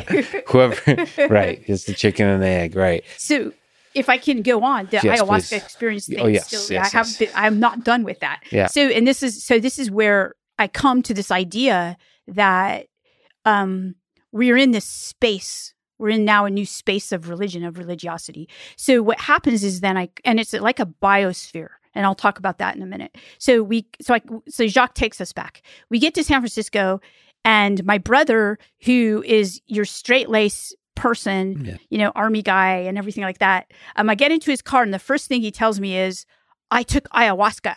And I was like, what? And he goes, it's going to save humanity. That's great. Yeah. As I mentioned to you offline, I talked to Matthew Johnson. He's a Hopkins professor on, uh, he's a really a scholar of most, he's, he's, he's studied most drugs. He's, he's also really deeply studied cocaine, all those stuff, and negative effects. And uh, he's focused on a lot of positive effects of the different psychedelics. It's kind of fascinating. So, I'm very much interested in exploring the science of what these things do to the to the human mind and also personally exploring it. Although it's like this weird gray area which he he's he's masterful at which is he's a professor at John Hopkins one of the most prestigious universities in the world and and doing large scale studies of this stuff. Yeah and it, until until he got a lot of money for these studies, even in uh, Hopkins itself, there's not much respect. It's not even respect. It was like uh, people just didn't want to talk about it uh, as a as a legitimate field of inquiry. It's kind of fascinating how hesitant we are as a little human civilization to uh, legitimize the exploration of the mysterious, of whatever the definition of the mysterious is for that particular period of time. So for us now, there's like little groups of things. Like I would say consciousness in the space of like computer science research is something that's still like, mm, I don't know. Maybe let philosophers kick it around for a little longer. and then uh, certainly extraterrestrial life forms from um, in most formulations of that problem space uh, is still the other. It's still the source of the mysterious, except maybe like SETI, which is like how can we detect signals from faraway alien intelligences that would be able to uh, perceive? Yeah, it's uh, and psychedelics is another one of those. That's like we're starting to see. Okay, well, can we um, try to see if there's some medical applications of like helping you get uh, like he does studies of help you quit smoking or help you in some kind of treatment of some disease. And he's sneaking into that. I mean it's like openly sneaking into it. He's doing studies on it of like how can you expand the mind with these tools? And what can the mind discover through psychedelics and so on. Yes. And we're like slowly creeping into the space of being able to explore these mysterious questions. But it's like, it sucks that sometimes a lot of people have to die, meaning, sorry, uh, they have to age out. like it's like faculty have a, and people have a fixed set of ideas and they stick by them. And in order for new ideas to come in, then the young folks have to be born with the with an open mind, the possibility of those ideas, and then they have to become old enough and get A's in school and whatever to to uh, to then carry those ideas forward. So you know, the acceptance of the uh, exploration of the mysterious takes time, It's kind of sad. It is sad. I agree. Maybe to go into my source of passion, which is artificial intelligence. What's your sense about um, the the possibility? Uh, like Pamela McCorduck has this quote that I like. I've, I talked to her a couple of years ago, or I guess already on this podcast that um, that uh, artificial intelligence began with the ancient wish to forge the gods. So, do you think artificial intelligence may become the very kind of gods that uh, were at the center of our the religions of most of our history? Yeah, there's a lot there. So I'm going to start by addressing this idea of artificial intelligence being separate from human beings. Okay. So that, I don't think that's actually, that might happen. Okay. I mean, it's already happened, but let's put it this way. Like you're talking about super artificial intelligence, like autonomous conscious artificial intelligence. Yes. Okay. Yeah. Okay. Something with artificial consciousness. First of all, I, I think she's correct. Okay. But also, there's awesome, an awesome quote. Um, I'd also like to bring up this uh, writer of fiction, actually, um, Ted Chiang, and his one of his essays. He writes short essays. One of them was the basis for the movie Arrival, mm-hmm. which, if you haven't seen it, it's a really great movie about uh, UFOs, uh, and okay. it has a very creative way of proposing an idea of how they might be able to communicate. How, w- w- first of all, how they appear to us. Second of all, how they may be communicating with us humans. Exactly. Um, the author Ted Chiang has a lot. I recommend his his writings, his short stories. Um, one is very short, and it appeared as it appeared in Nature about 20 years ago, and it is called I think it's called getting eating the crumbs from the table or something like that. And it's basically this short essay, and I hate to to do you know to to do a spoiler here, but it if you don't want to know what it's about, don't listen right now. Yeah, spoiler alert. Yeah. Okay. So this is what it's about. So basically, it's about human beings uh, becoming two different species. Okay. And one of them is created, they're called metahumans, and they start biohacking themselves with tech. Okay. Sound familiar?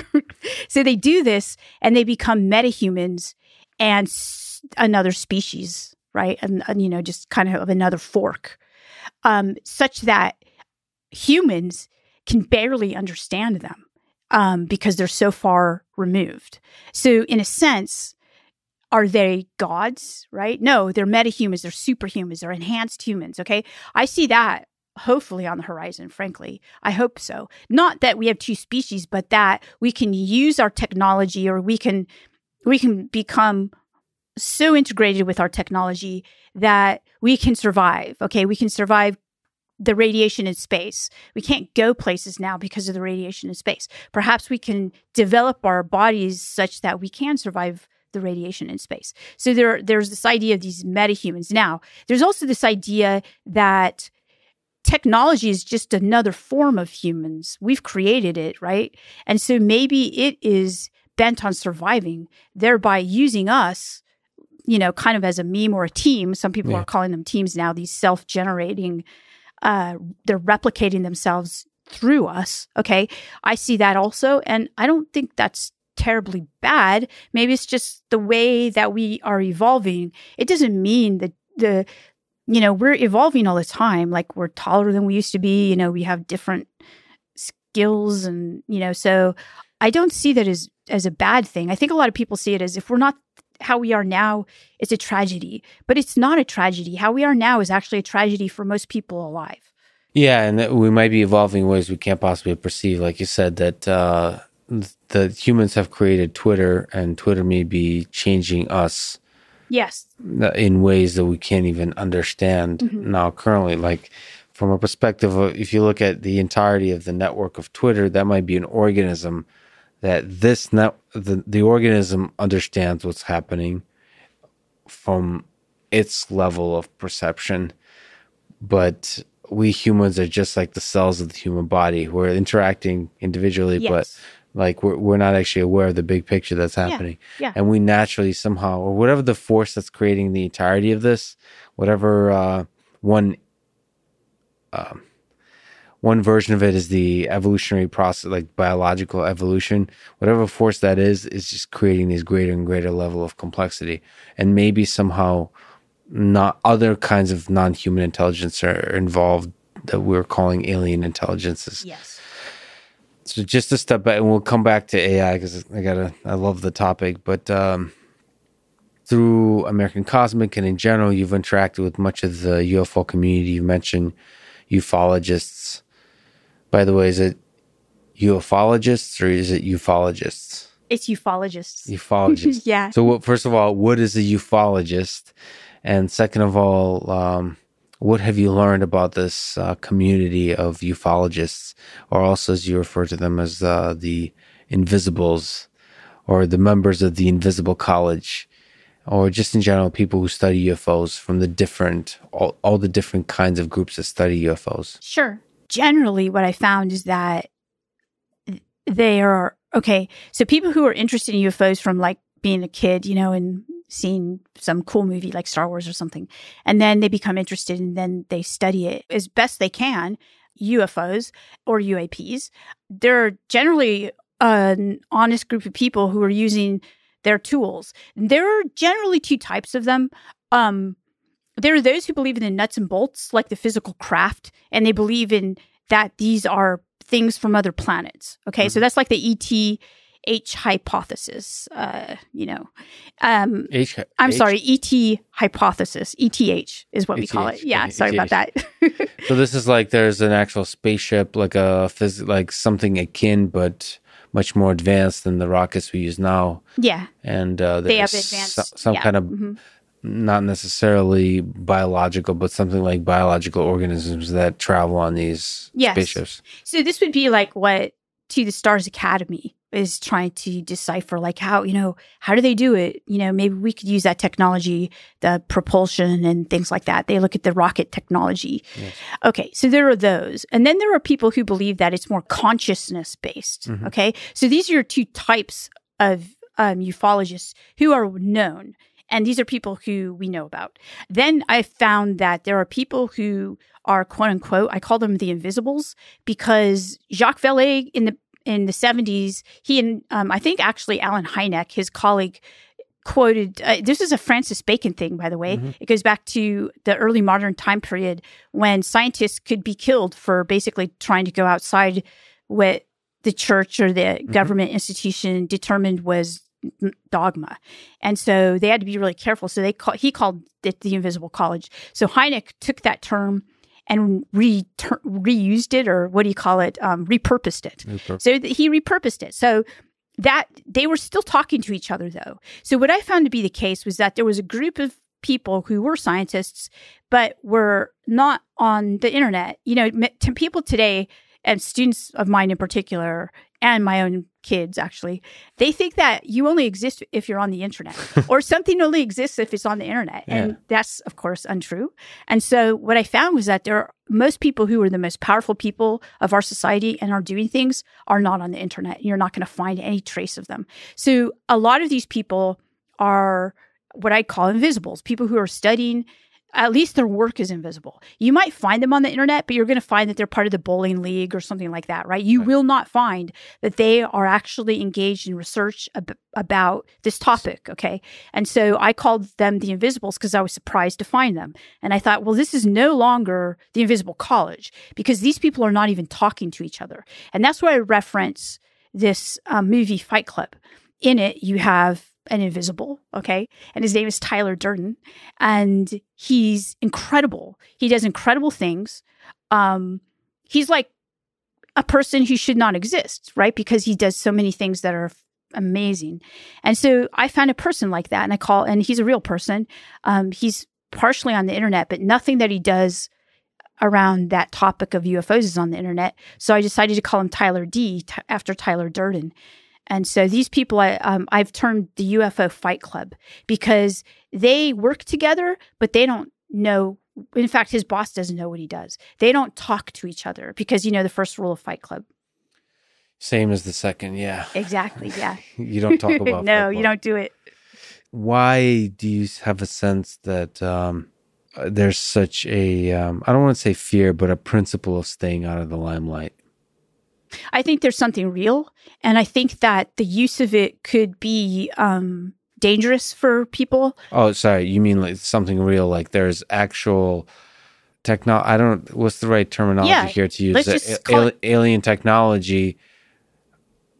Ideas about technology Yes. that are being explored that are dangerous if made public. That may be become dangerous if Yes. made public. So, So I wouldn't call you don't have to call it alien, alien technology. You can call it ideas about alien technology Right. because I don't know if it's actual alien technology or not. I honestly don't know, but I do know f- for a fact because it's a historical fact that Jack Parsons and um, Konstantin Tsiolkovsky, who's Russian, believed in these things and believed that they were downloading this information. Whether or not they were, I don't. I mean, they definitely created the rocket technologies. That's true. How they did and whether their process was exactly what they said it was, I don't know. So this is the same thing today. So we've got some powerful technologies going on here. And you know, of course we have a military and we have a military for a reason. Every almost every government who needs a military has one. Um, and so they're going to um, keep these the way they should be kept in my interpretation. I mean, think about it. Everybody accepts the fact that we have a military. Almost everybody does. Why are they so upset then that the military keeps secrets? Yeah, well, that's that's the nature of things. And we can get into that whole thing. I I uh, I, I tend to. I've spoken with the CTO of Lockheed Martin on this. Um, I obviously read and think about war a lot. It's such a difficult question because this space, this particular space of technology, there's a gray area that I think is evolving over time. I think nuclear weapons change the game in terms of what should and shouldn't be secret. I think there's already technology that will enable us to destroy each other. And so there's some sense in which some technology should be made public. This is the same discussion of, um, you know, uh, between companies. Which part of your technology should you make public through, like, for example, academic publications and all that kind of stuff? Like how the Google search engine works, PageRank algorithm, or how the different deep learning, like there's pretty vibrant machine learning research communities within Google, Facebook, and so on. And they release a lot of different ideas. It's an interesting question, like how dangerous is it to release some of the ideas? I think it's a gray area that's constantly uh, changing. I do also think it's super interesting. I- wonder if you could elaborate on a little bit that there's this gray area between what's actually real in terms of alien technology and the belief of it when held in the minds of really brilliant people that they ultimately may produce the same kind of result in terms of being able to create new technologies that are human usable like is there um in your mind they're one and the same is like believing in alien craft and uh, actually being in possession of an alien craft I don't think they're the same. No, belief is powerful. Okay, um, in New Age communities, you know, people think thoughts are things. Okay, that's been said. You know, thoughts are things. You can make them happen, kind of thing. Believe in them enough. It is true that if I believe I can run a 540 mile, I'll do it. Okay, and I probably will do it, and I've done it before actually. Um, much younger, but I did it. so, but my coach is the one that instilled that belief in me, right? Yeah.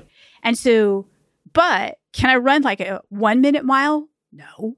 Okay. So I guess, does that answer your question? Like, uh, there's only so far belief goes in generating reality. well yeah i mean i guess that's what uh just having listened to jacques Vallée, that it seemed like reality is not was not as important for the scientific exploration of the concept of alien technology I could be wrong, but this is what I think Jacques getting at. There are other ways to access places in reality other than what we consider to be physical. right That's this consciousness. Okay. So in like I said, so religious studies is among other things, it's just, it's looking at visionary experiences. All right. So people do have visionary experiences. They did without drugs, you know, they did with drugs. They do with drugs. They do many have them without drugs today. And oftentimes those visionary experiences um, correspond to each other. Now, how do we how do we make sense of that? So, you know, do these places actually exist? In a sense, I think they do. And so, I think that you know, like let's take that very famous case of a Virgin Mary apparition in Fatima, where I think there was like a lot of people, thousands and thousands, if not like I think fifty thousand or something like that, a lot of people uh, gathered to see what's now called um, the miracle of Fatima, which was the spinning of the sun. Well, a lot of people saw different things, but they all saw some kind of thing.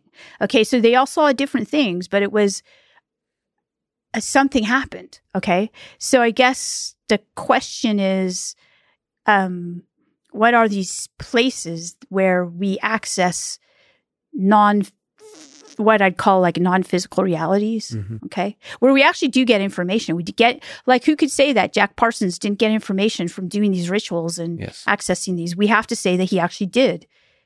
Because we see the results, the physical results. The same thing with Tyler, and that's why I put Tyler in this camp with this tradition with Jack Parsons. I say that Tyler is is getting these what he calls downloads, and you can see the results of them physically he sells them on the Nasdaq. He makes millions of dollars from them. He they help people. I've seen people who they've helped. Okay, so do you think psychedelics that I just mentioned earlier have a possibility of going to these kind of same kind of places of exploring ideas that are outside of our um, more commonplace understanding of the world? Um, in my, yeah, I think so. Absolutely. However, I think we have to be really careful about those because young people or people in general, I should say, absolutely can get hurt by them. I mean, but we get hurt by alcohol. You know, we drive our cars and we get yeah. kill each other. Um, but psychedelics are really interesting because I know that within the history of of our country, um, we have used psychedelics in various capacities for our military in order to try to stimulate ideas and access places and information that can't be accessed normally. This is all fact. Yeah. I talked to Matt for like four hours, so we ran out of time being able to talk. But I wanted to talk to him about MK Ultra and um, Ted Kaczynski. There's so many mysterious things there. There's like layers of what's known and what's not known is fascinating. But I think what is interesting is uh, psychedelics were used or were attempted to be used as tools of different kinds. That's the point. So, like, we think of technology as tools uh, th- to enable us to do things. And that same way that psychedelics, like many drugs, could be used as tools, some more effective than others. Absolutely. I, I don't think what you, I, am not sure what you can do effectively um, with alcohol. Uh, although somebody, I think somebody commented somewhere on social media that uh, I don't know why everyone gives is so negative about alcohol because uh, I think the person said that um, it's given me some of the most incredible. It enabled me uh, to let go and have some of the most incredible experiences with friends in my life. And it's true. We kind of sometimes say alcohol is dangerous, it can make you do horrible. But the reality is, it's also a fascinating tool for letting go of trying to be somebody maybe that you're not and allowing you to be yourself fully in whatever crazy form that is and allow you to have really deep and interesting experiences with those you love so uh, yeah, even alcohol can be used as an effective tool for uh, exploring experiences and becoming, uh, expanding your mind and becoming a better person.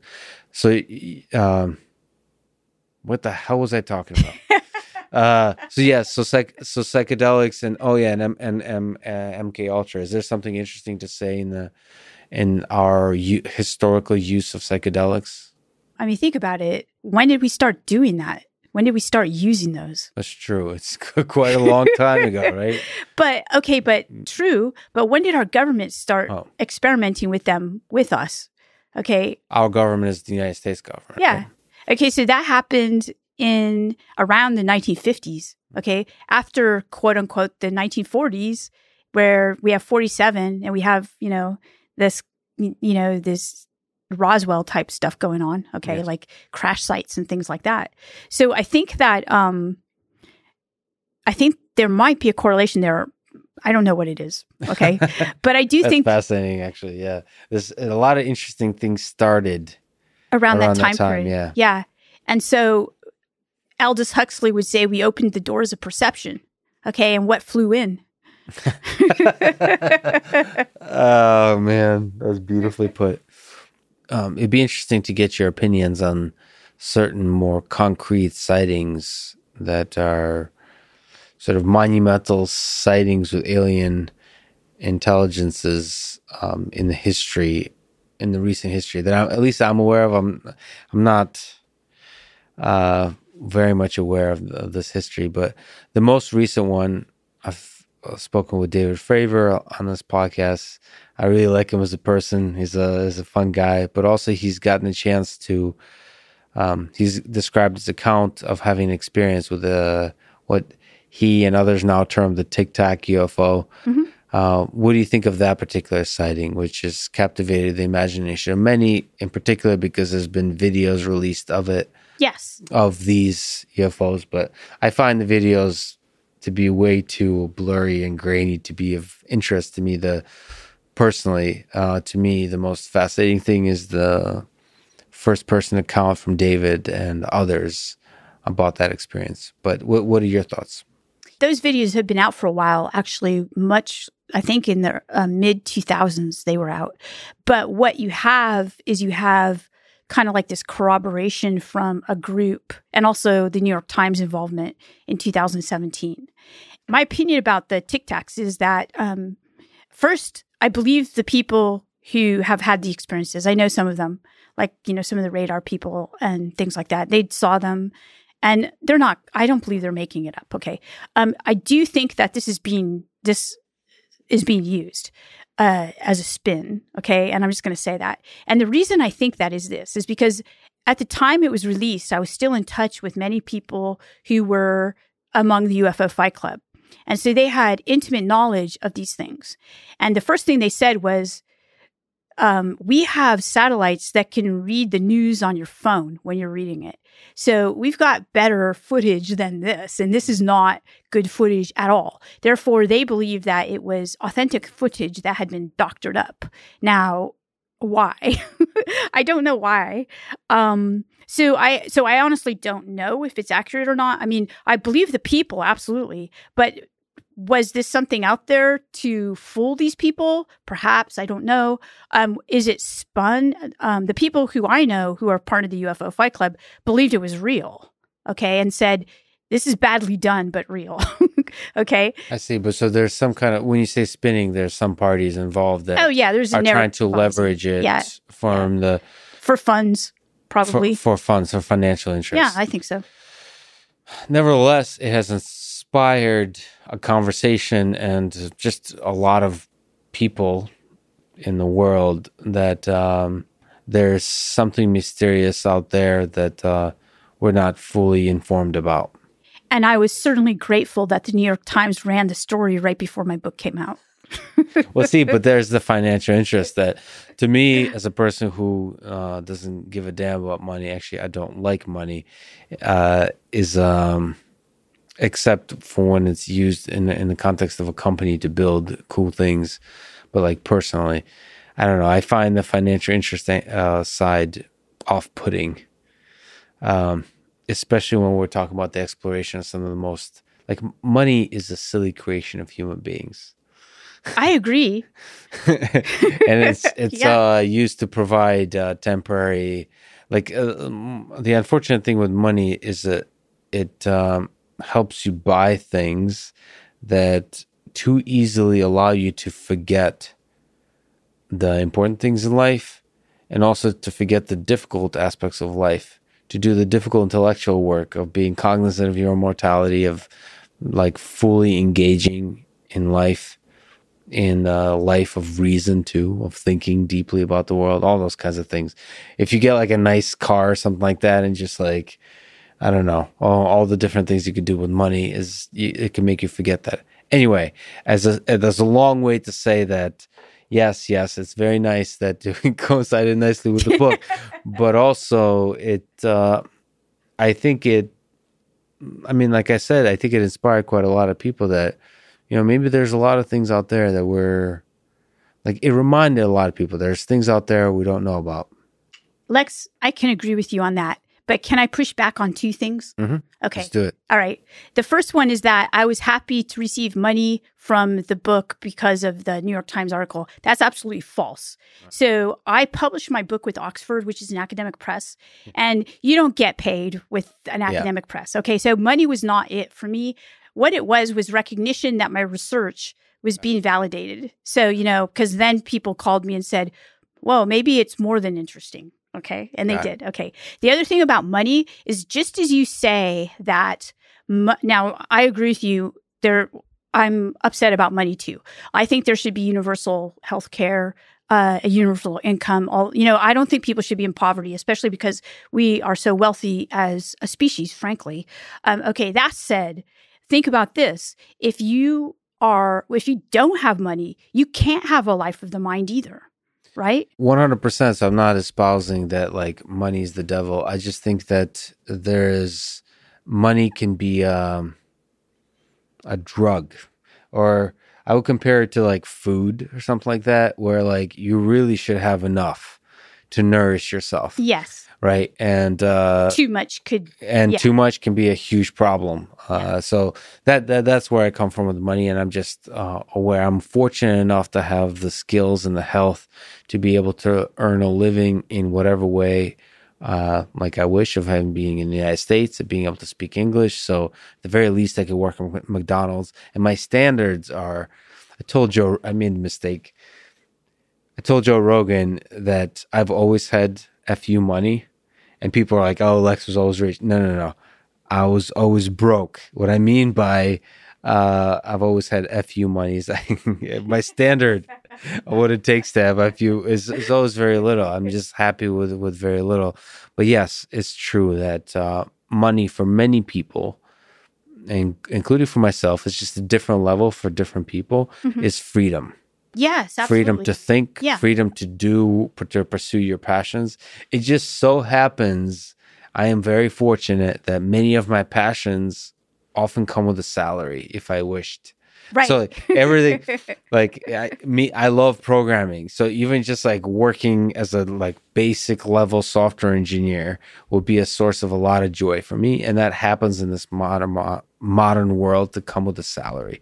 Yeah. So yeah, is is definitely true. I just mean that it can be become a dangerous drug. So I'm glad I'm glad you are in this pursuit that you are in for the love of knowledge, and uh, but it's true.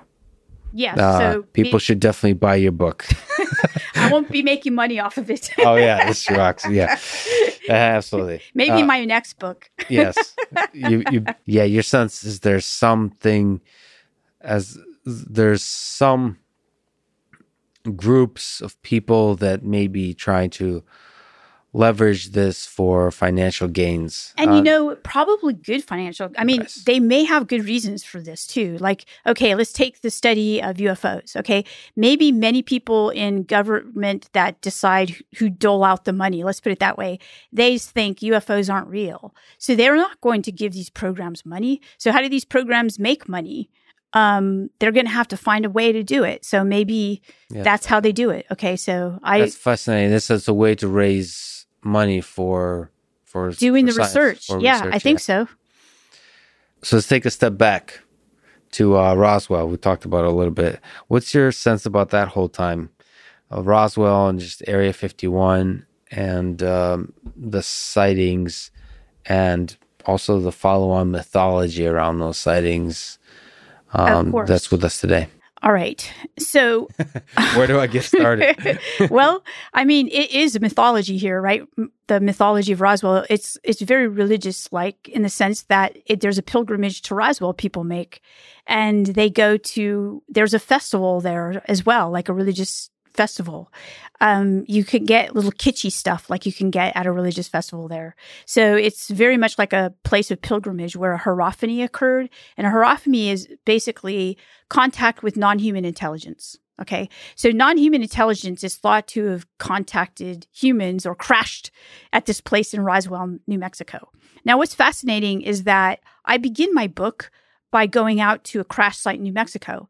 Um, I have to get blindfolded with um, my well to tell you the truth the story is that i'm with tyler who's an invisible and he wants to show me a place in new mexico where a crash happened.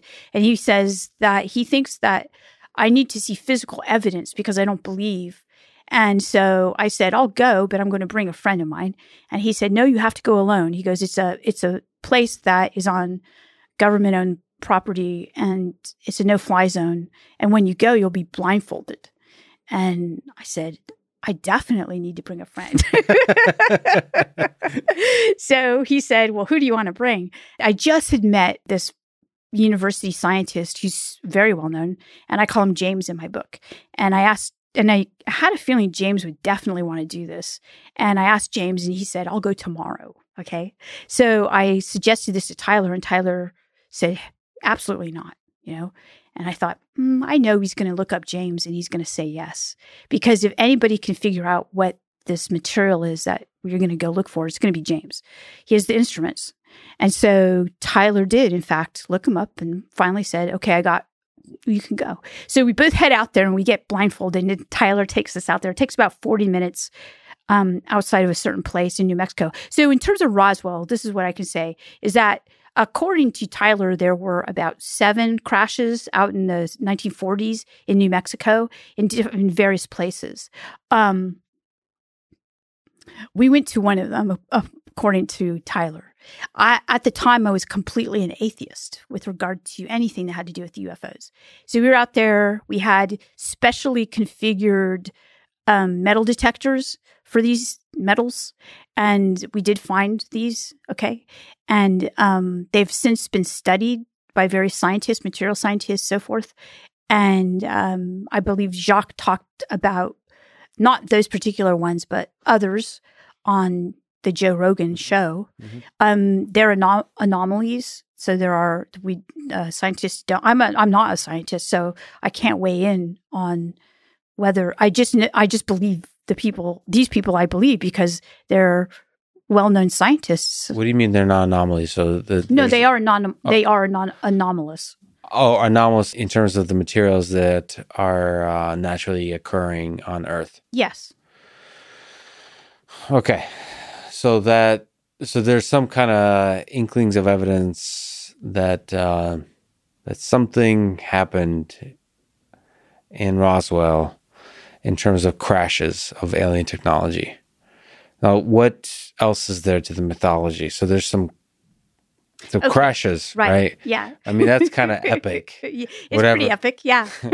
and uh, w- what else? Like, what um, what are we supposed to take away from this? I mean, right. Yeah. Uh, so it's weird. Okay. So um, there's this Okay, so in religious studies, like I said, we call it a hierophany, which is the meeting of a non human intelligent thing, whatever it is, an angel, a god, whatever, a goddess, with, or an alien, with humans. And that's the place. Okay, so the place is New Mexico. Mm-hmm. So we, so New Mexico becomes folded into the mythology of this new religion, is what I call a new type of religion, um, of the UFO. And it becomes ground zero for this new mythology just like Mecca is the is the place where Muslims go, they have to go, right? At least once in their lives. It's a pilgrimage place now. So this is so in my book that's how I I tell it. Now, what about Roswell in the public imagination?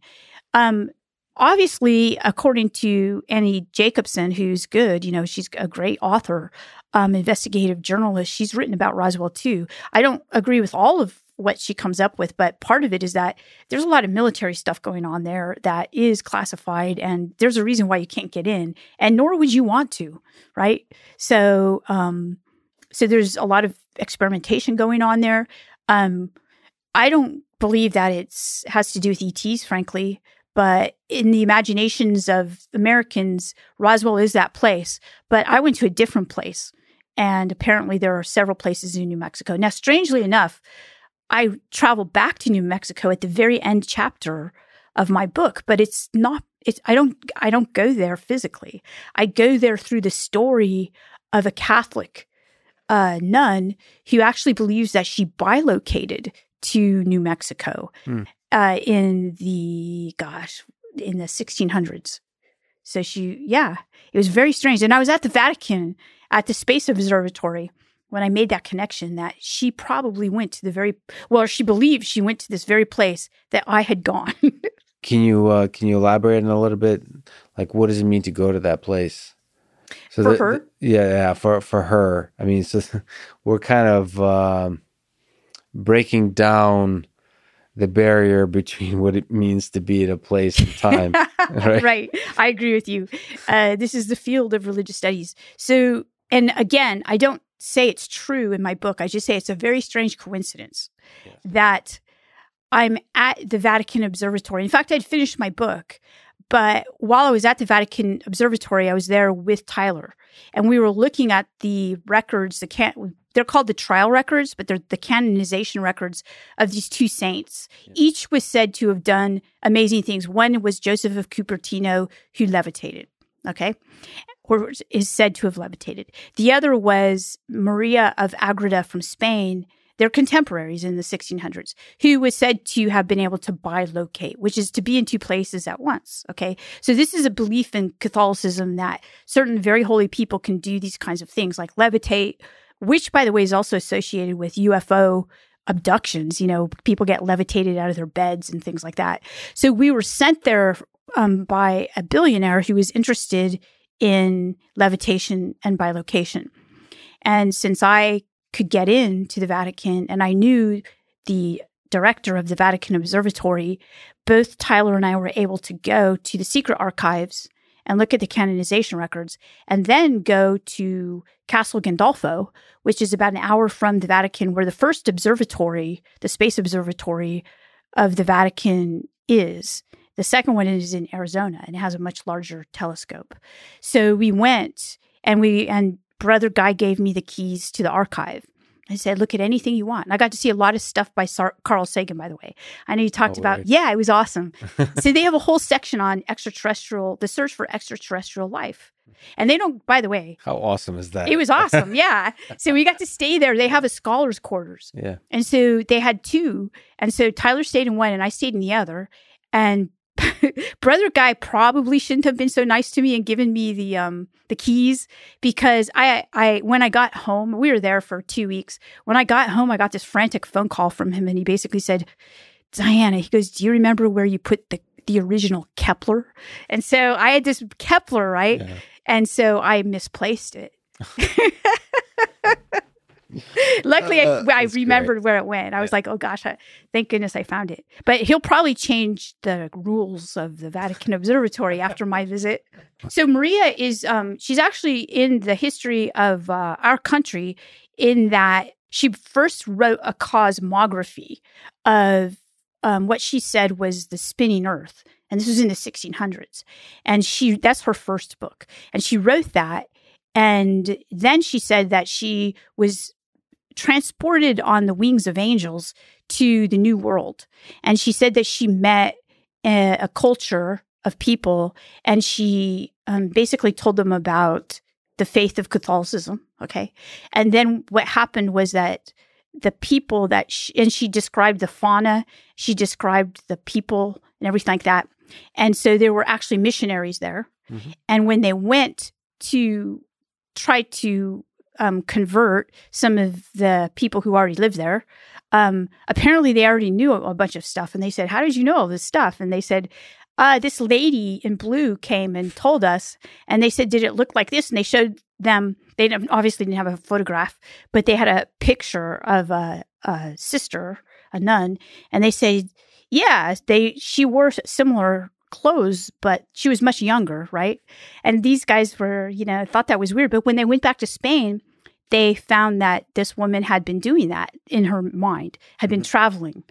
I mean, I don't know what to make of it. There's so many things that are sort of uh, forcing you to kind of go outside of, um, you know, I'm, I'm of many minds. I have a very most of my days spent with very rigorous scientific kind of things and even engineering kind of things and then i'm also open-minded and just the the entirety of the idea of extraterrestrial life forces you to think outside of uh, conventional boundaries of thought scientific current scientific thought Let's put it that way. And your story right now is certainly an example it's of that. freaking you out. Yeah. That's okay. That's a nice way to put it. Uh, what do you, uh, just another person that seems to be a key figure in this, in the mythology of this is Bob Lazar. It'd be interesting. Maybe there's others you can tell me about, but um, uh, Bob, who's also been on Joe Rogan, but his story has been told quite a bit. He's got, I, I think he said that he witnessed some of the work being done uh, on the spacecraft that was in, you know, that was captured and so on in order to uh, try to reverse engineer some of the technology in terms of the propulsion and so on. What are your thoughts about his story, how it fits into the mythology of this whole thing, and the broader ufologist ufologist community. Okay, so regarding Bob Lazar, with respect to his claims, um, again, I have no way to adjudicate whether or not he actually, you know, encountered this. I do have friends who are. And the people that I know who know his story, some know him, um, believe him. And they have said to me that the most important thing that they think he has said, in fact, one of them, I think, made a made a meme out of it or something like that. Was basically he said, uh, maybe the public, you know, I regret making it public. Maybe the public isn't ready for this kind of information. And basically, they've they emphasized that to me. And they emphasized it so much that they wanted me to know, right? So that is somewhat creepy to me. So I think, okay, this poor guy, Bob Lazar. so many people, you know, this is what happens to people who have experiences like this. They're questioned, their reputations are put on the line. In some instances, their their reputations are manipulated on purpose to make them look uncredible to me, as um, a scientist, it's just inspiring that it kind of gives this kind of. I'm not even thinking of it. Is there an actual spacecraft being hidden somewhere and studied and so on? Mm-hmm. I'm thinking of it like I don't know. It's a thing that gives you a spark of a dream. You know, to as a, a reminder that we don't understand most of how this world works, and then we can build technologies that aren't here today that will allow us to understand much more. And that it's kind of like almost like a feeling that it provides and that it inspires and makes you dream. That's that's the way I see the Bob Lazar story. I don't necessarily people ask me because I'm at MIT. People ask me like, did Bob Lazar actually go to MIT and so on? I don't know, and I personally don't care. like it's uh, that's not what's interesting to me about that story. To me, the myth is more interesting not interesting actually, but inspiring. Yes. Because inspiring, you're suggesting that the myth inspires you to create reality. Yes. Yeah. I think that's that's true. So even if it's like not real, it doesn't also, matter, does it? it doesn't. I mean, in some yeah. sense, just like you said, it does. In some sense, it uh, it doesn't. Mm-hmm. So a lot of people know how much I love 2001: Space Odyssey. So I got all of these emails asking like, uh, hey, bro. uh, do you know what's up with the monoliths in like the middle of the desert or whatever it was? I don't. I haven't been actually paying attention. I apologize. Uh, but um, you kind of mentioned offline that this was kind of cool and interesting.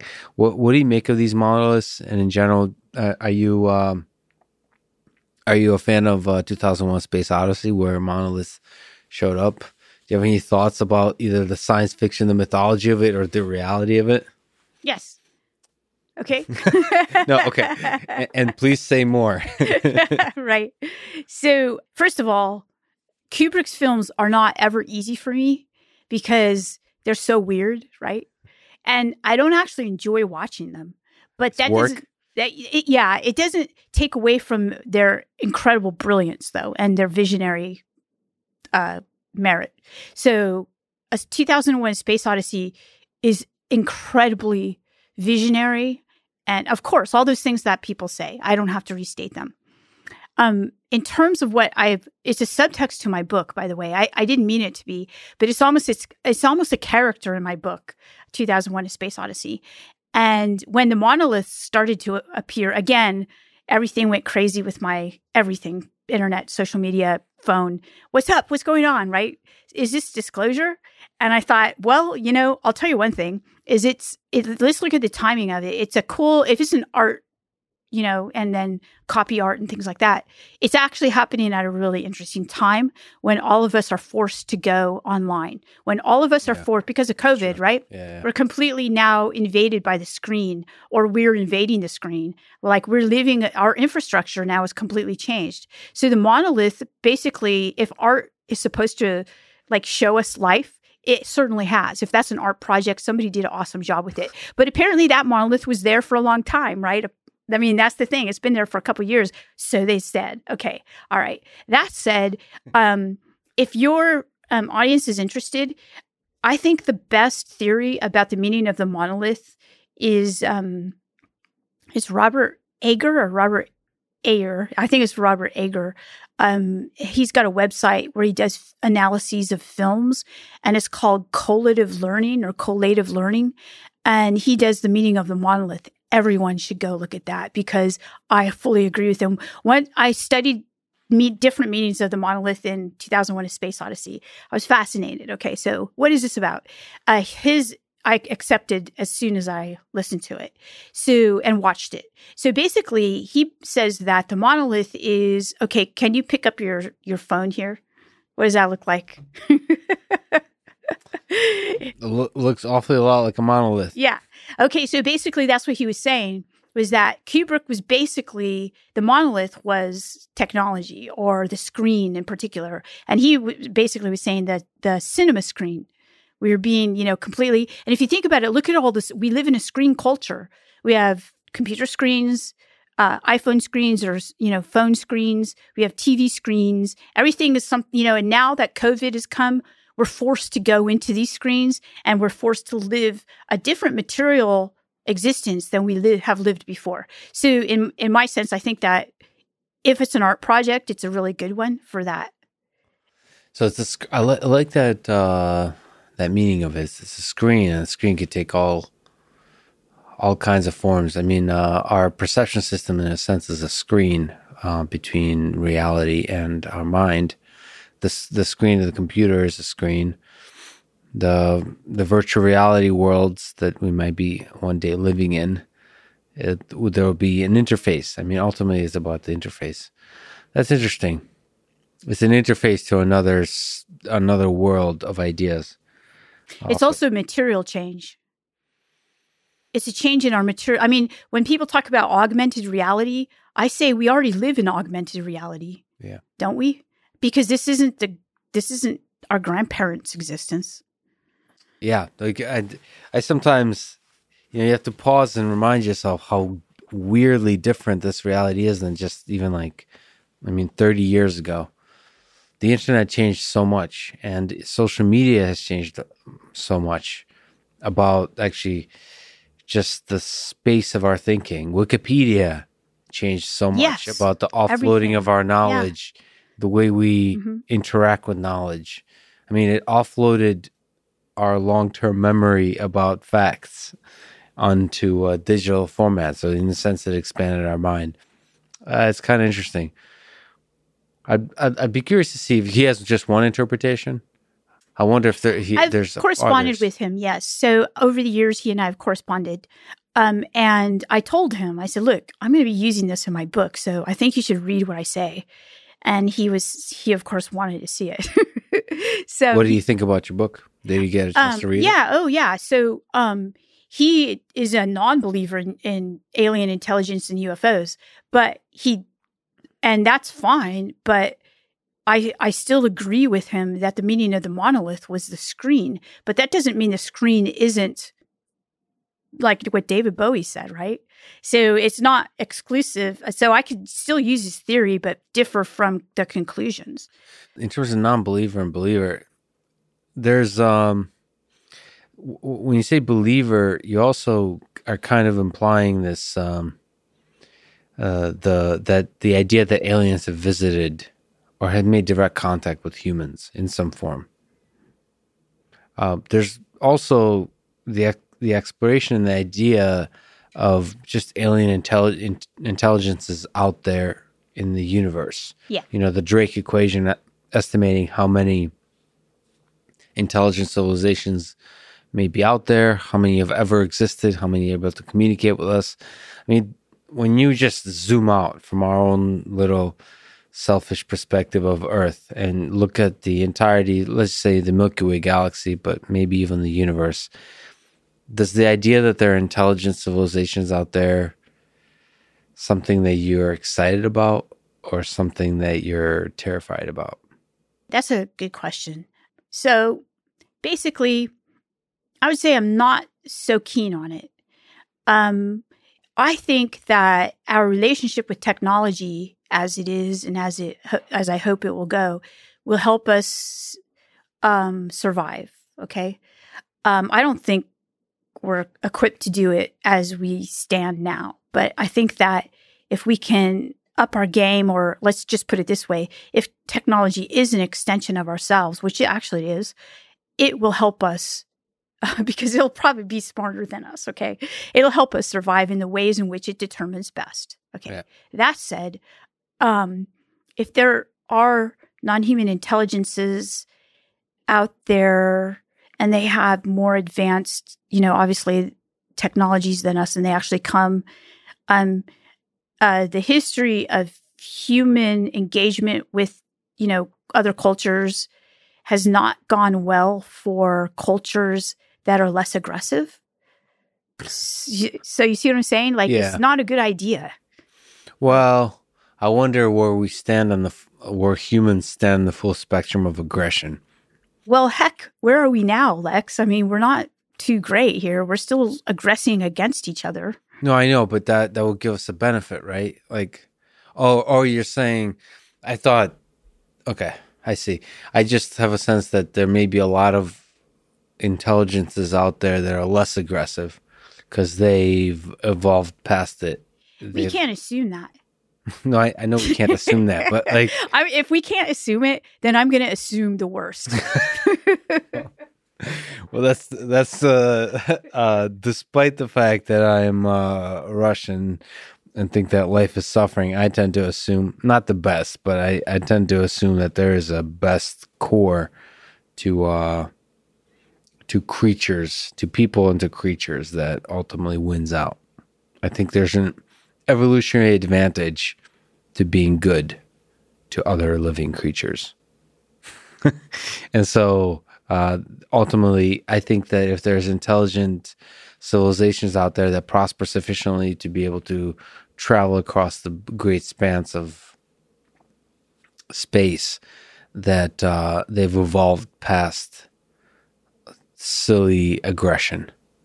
That uh, it's more likely in my mind to be uh, deeply cooperative. So, like growth over destruction. Like growth does not require destruction. I think. But if you see the universe as a ultimately a place where it's highly constrained in resources that are necessary for traveling across space and time, then uh, perhaps aggression is necessary in order to uh, aggress against others that are desiring to get access to those resources. I don't know. I tend to try to be optimistic on that front. I think I'm emotionally optimistic and intellectually non optimistic.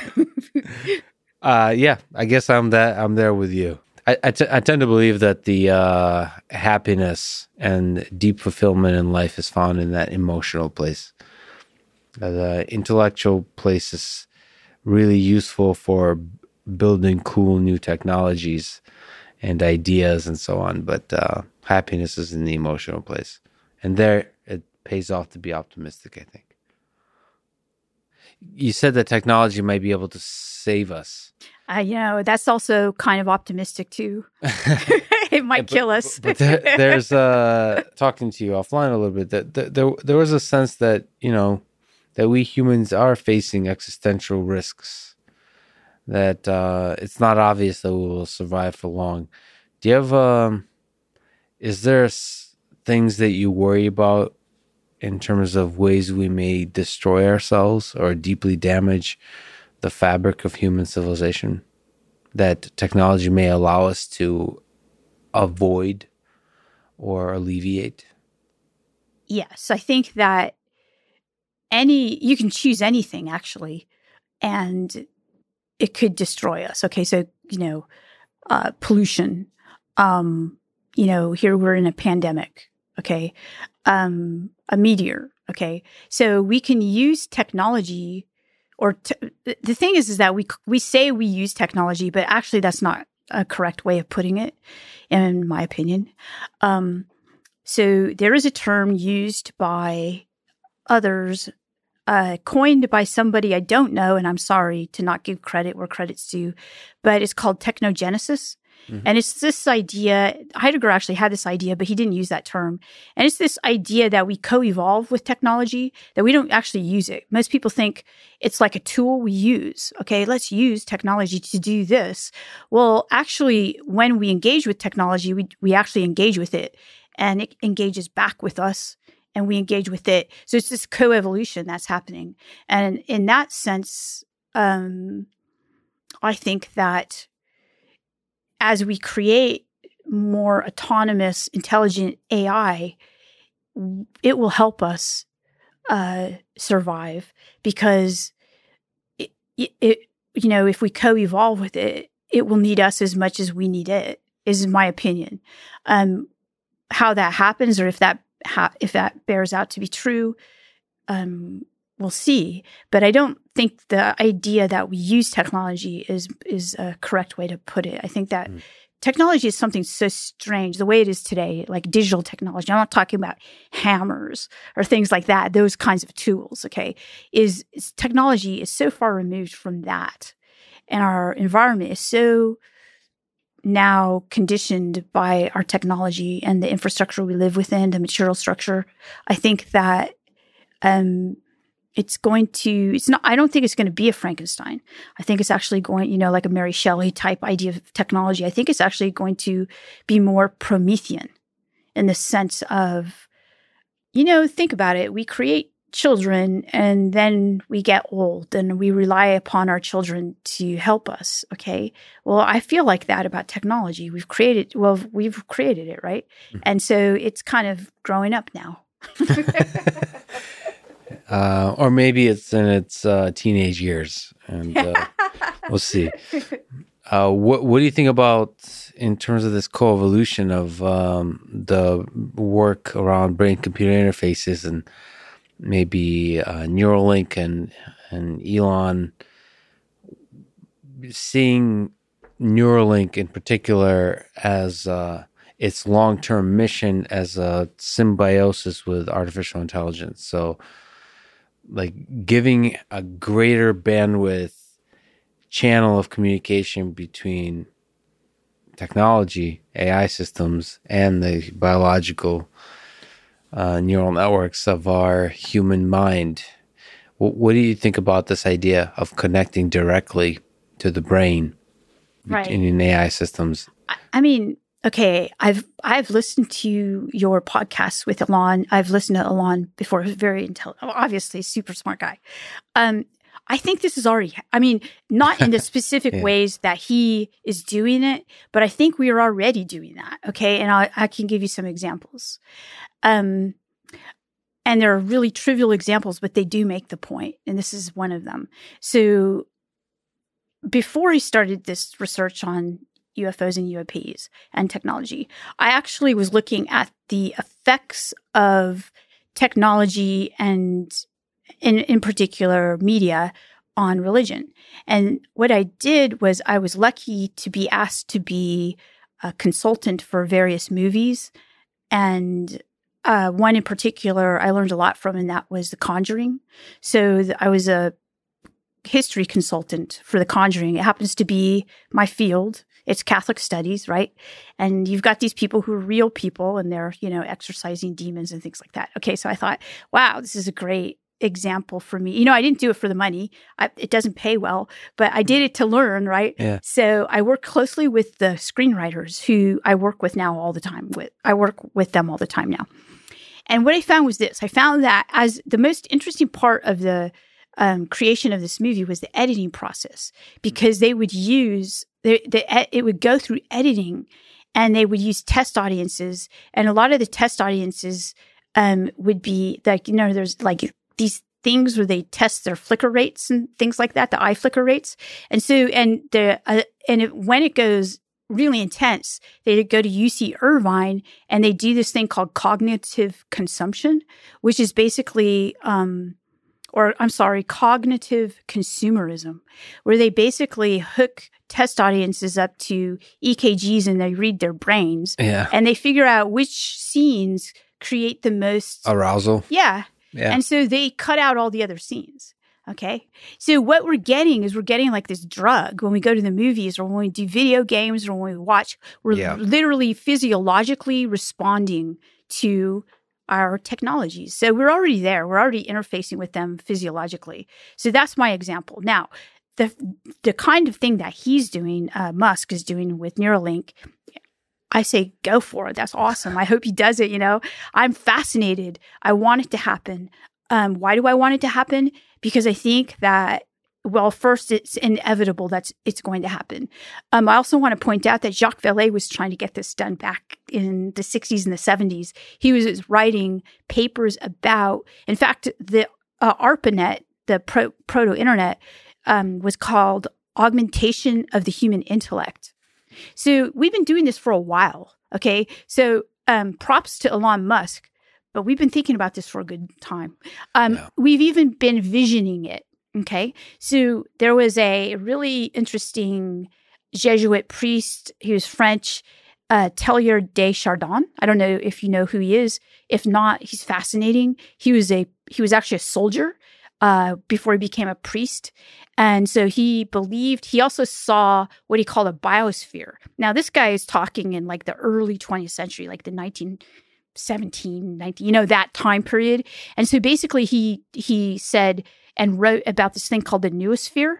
And he basically said there will be a point when we merge with our technology and it's going to be somewhat like some kind of a biosphere. We have this atmosphere and then we have the stratosphere and it's going to be this biosphere and we're all going to be hooked into it mentally. So we'll be able to communicate in a way in which we don't communicate now. Mm. So, you know, that sounds so similar to the singularity. Mhm. So after I read him many, many years ago, but when I read the um, Kurzweil's book about the singularity, to me it read just like um, religious language. Like it read like you know because he, the, in fact, it's so much like revelation to me when I read it that I even assign it to my students in my classes. I'm like, this is this is it. You know, this is like a really great book of the singularity. You know, the coming singularity and um, this religious event because it seems like it when he writes about it. He says, "I felt it before I even understood it." You know, Uh, he, I mean, Kurzweil. Kurzweil, yeah, Kurzweil. So what? I mean, what are your feelings about not not feelings, thoughts,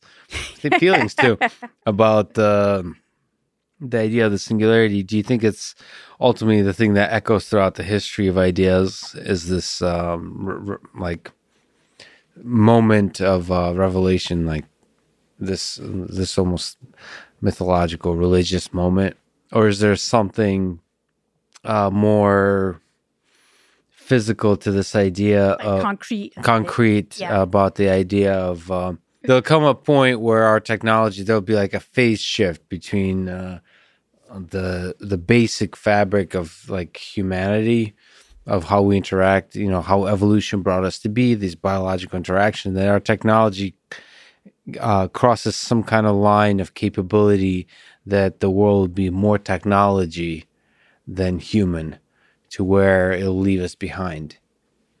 Sort of. Oh, yeah. I don't think it's going to leave us behind. I think it's going to take us along. But it will be, I mean, I guess the idea of the singularity, first of all, isn't the idea of the singularity is like we can't possibly predict what's on the other side of the singularity. The sense is like this is like the world will be fundamentally transformed. Yes, I okay, so right. And then it was, you know, um, this was characterized in various movies like Lucy and stuff like that. Mm-hmm. Uh, you know, Lucy being the first human that, right, we, so kind of replicating, this is going to be the next iteration of humans mm-hmm. is the singularity. Um, I actually don't believe that. Um, frankly. However, and the reason I don't believe it is because we're material beings and technology has to have a host. So we're not going to, you know, become something super abstract. Like there's, it's just an, un, impossible to do. There's nothing like that. Well, people would be listening to this podcast a hundred years from now and laughing at it because they'll be, they'll be all yes. existing in a virtual reality. Will be all information uh, as opposed to material, meaning connected to some kind of concept of physical, uh, physical reality. I don't even know the right words to use here. No, see, that's because there are none. Because there's no place from, there's no view from nowhere. There's no non-material, like we have thoughts, but they're connected to us, right? They're in our, you know, they're somehow okay. As far as uh, uh, as far as you know, listen, Platonic forms, I think, is about as as you know close to what we're talking about as possible. Like this place where these things exist, and then there's like a physical instantiation of it. No, but see, we're uh, the question is from the perspective of the Platonic form. What does our physical world look like? You know what I'm saying? Like, uh, you know, if, if, if say you're a creature existing in a virtual reality, like if you grew up your whole life in a virtual reality game, like what is it? And somebody in that virtual reality world tells you that there actually exists this physical world. And in fact, your own, you think you're in this virtual world, but it's actually you're in a body and this is just your mind putting yourself and there's a piece of technology like how will they how will they be able to think of that physical world would they would they sound exactly like you just sounded a minute ago saying like well that's silly who cares if there's a physical world it's the the entirety of the perception and my memories and all of that is in this other realm of um, of like information. It's just all just information. I, why do I need some kind of weird meat bag to contain? So there's a great again. I always re, you know return to something for your audience to read or you. Um, there's a great, very short article online for free by David Chalmers. Do you know him? Mm-hmm. He's the philosopher of consciousness. Yeah, so, interviewed him on this podcast. Yeah, yeah, yeah. He's cool. Yeah. Um, I used to I was friends with his best friend for a while when in when I was in grad school. Um, he probably has some weird friends. He does. He's a philosopher. Okay, yeah. so um, I like his fashion choice and hairstyle too. I'm gonna hang out with him a little bit. He's a great guy. okay, so he wrote this article, which I use a lot. I love it because it's accessible to undergraduates, and it's called "Matrix as Metaphysics." And basically, it's it's an answer to external world skepticism, which is basically how do we know there's an external world, right? How do we know that we're not in a matrix right now? Mm-hmm. And so, um, basically, he's using he's he's also he even references he uses a religious reference. Even he says you could think of the Matrix, the movie, as a new, as the new um, book of Genesis for our new world, right? And I thought, yeah, that's absolutely correct because, you know, we don't know and we don't, we won't know for sure or for certain. Therefore, what we know is what is real to us. And so he goes through these scenarios. And within philosophy, it's called there's a, this is different from that, but it's like this brain in a vat, right? If you're a brain in a vat and some not so kind scientist is like recreating this world for you just to see, you know, and you think you're this awesome rock star, right? And you're living this awesome existence, but you're actually just this brain in this vat. Okay. But there's still a brain in a vat. Okay. So his idea in um, the Matrix as metaphysics kind of takes out the brain in a vat like this. Ex- I don't know if this is possible. So I've read critiques of this that, you know, what you're talking about is a non dualism. Like there's like, um, you know, or it's not necessarily a non dualism. Um, I just, I mean, information in and of itself has to have some kind of material component to it. I mean, it's that that that uh, when taken outside the realm of human beings, because dualism is kind of talking about humans, yeah, in a sense. It's just possible to me that there could be creatures that exist in a very different form, perhaps rely on very different set of materials. Yes, that that may may perhaps not even look like materials to us. Yes, I agree. Which is why, like information, eh, it could be even in computers, the information that's traveling inside a computer is connected to actual uh, material movement. Right. right. So like there it's it is ultimately connected to material movement, but it's less and less about the material and more and more about the information. So I, I just mean that there's it's possible that um, you think the singularity is basically like sloughing off our material existence? well, I don't know. Because I, I, I, can tell you that this has been the hope of philosophers and theologians forever. yeah. Well, I don't. I, I think we're living in a sing uh, uh, through a singularity. I, I don't think.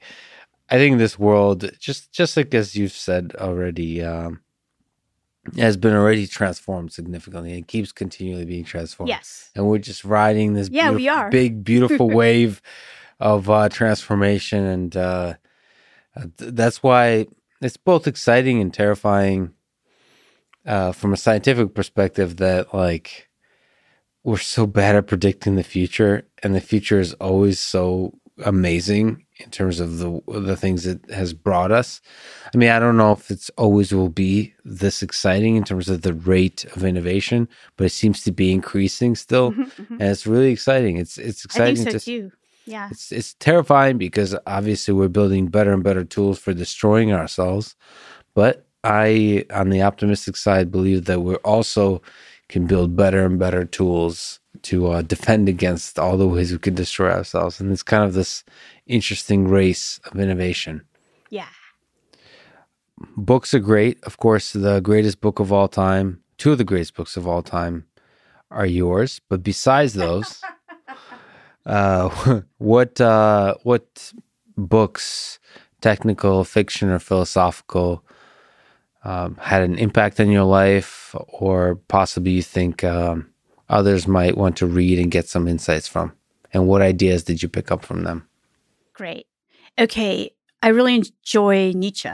Okay. So anything by Nietzsche, Friedrich Nietzsche, he's a philosopher. Um, I actually hated him when I first read him in my early 20s. That's like the opposite of most people's experience, right? they usually love yeah. them uh-huh. in their 20s and then they uh, throw them to the curb later. later. Yeah. Yeah. I think he's totally misrepresented yeah. um, and misinterpreted. He grew on you. Well, it happened in one night. So let me just describe it because it's kind of funny. Yeah. It happened on New Year's. So I had friends in when I was in my twenties and they were kept they kept telling me, You have to read Nietzsche, you have to read Nietzsche. And I tried, okay. But again, you know, no, I didn't like was not into how he described the philosophical concepts he was trying to get across. So but they would they weren't giving up. I have very um persistent friends. So one of them gave me um, the gay science, and I had it on my book stand. And it was New Year's Eve, and I'm actually not a big part. I'm actually an introvert. I'm I'm a geeky introvert. Okay, so I don't go out and party a lot. It was New, Year, New Year's Eve. Even that couldn't get me out to go party. So I just wanted to go to bed. Yeah. And New Year's Eve hit and everybody went out and I was asleep and they woke me up. And I was like, darn, they woke me up. Ah, might as well read this book by Nietzsche. Okay. So I picked it up and lo and behold, I turned to a page that was exactly about, it was called Sanctus Januarius, which is basically Saint January. And it was about New Year's Eve. And I thought, whoa, what a weird coincidence. And it was a really, re- it was also super Catholic. And it was a really beautiful little aphorism. It's actually a book of aphorisms, which are kind of religious, right? And so he, it's religious. Uh, the genre is religious. Let's put it that way. But he's not. So basically, he says today is the day when people are supposed to make these resolutions, right? And he says from here on out, I will will never say no. I will only say yes. Okay. I look away. If something's horrible, I'll just look away from it. I won't get angry at it.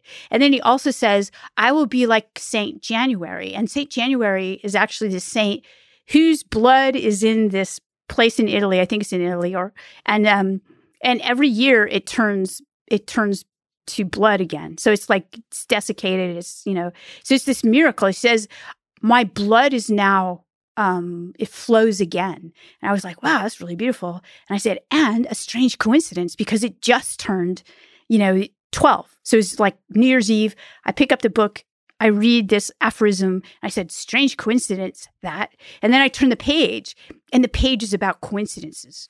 And I was like, I shut it. And I thought, this is weird. And I felt like it was alive. I felt like the book was alive and Nietzsche was speaking to yeah, me, right? To I yeah. had a like experience and engagement with Nietzsche. Yeah. And so after that I couldn't put his stuff down. It was Uh. engaging, fascinating, everything. So yeah, so that's one book, Yeah. The Gay Science. Uh, What did what did you pick up from from uh, the gay science or from Nietzsche in general? Yeah, Is there okay. some ideas that yeah, just yeah. kinda- The idea is basically that um truth he's got awesome one-liners. yeah, yeah. you know? So truth is a woman. So okay, what is what does he mean by that? Truth is a woman. Basically, she's gonna lie to you. She looks real attractive, Yeah. but she's not gonna tell you the truth. Oh, Nietzsche. Yeah. So okay, so basically, I'm not saying that that's true about women. I'm obviously a woman. So he's so basically what he's saying is that truth is not is like what I t- said. Uh, Brother Guy said it's a moving target. Okay, we started this whole conversation with what's real, right? So I should have just gone straight to Nietzsche. Haven't not you heard truth is a woman? You know. okay, so truth is a woman. Yeah. All right, so that and also and you know Foucault, this um, other philosopher, French philosopher, actually takes up this idea and creates his own framework of, called genealogy from it. So the genealogy of morals, so that we only believe certain things and we we sediment them, them into truth. So we say, you know, a truth told. Who said that? Was it Lenin or Stalin? A truth told enough times. I mean, a lie told enough times becomes the truth. Yeah. So that's basically Nietzschean right there. Okay. So that's Nietzsche. So Nietzsche also is a huge critic of Christianity, um, which I'm actually Catholic. I'm a practicing Catholic. So uh, I appreciated his critique. I thought it was actually quite accurate. Um, he's a critique of religion in general, and and he's fascinating. And also, I find that his he talks about altered states of consciousness, and he calls them elevated states. And he, I think, through his book, you can actually experience elevated states. So, um, yeah, Nietzsche. Thumbs up. Uh, Um, so what what other books? yeah. Okay. So Hannah Arendt, she is a philosopher that not a lot of people know about, but she was a Jewish woman during the Holocaust, and she was interned interred at Bergen-Belsen, which was uh, basically Auschwitz for women, and she escaped. She came to the United States, and she had worked with Heidegger, even though he's supposed to be anti-Semitic and a Nazi and everything, but they were lovers. Okay, so she comes out and she she's at Columbia University and she teaches philosophy there, and um, she writes this. She writes two books, which I'll recommend. One is called Eichmann in Jerusalem, where she attend, attends the Nuremberg trials, and she basically makes this really astute observation about evil. And she says Eichmann is one of the people who sent the Jews to the concentration camps, who ran the trains. Okay, um, and she said the thing about Eichmann was that he didn't seem particularly evil. Actually, he seemed to be quite a nice guy. She said what was interesting about him was he seemed incredibly thoughtless and stupid. And she said, and he used a lot of stereotypes like memes. So she actually wrote about memes before we had them. And now people just use memes and they're actually used against us even. There's even a segments of warfare called memetic warfare. All right. So memes are something that can sway a whole population of people.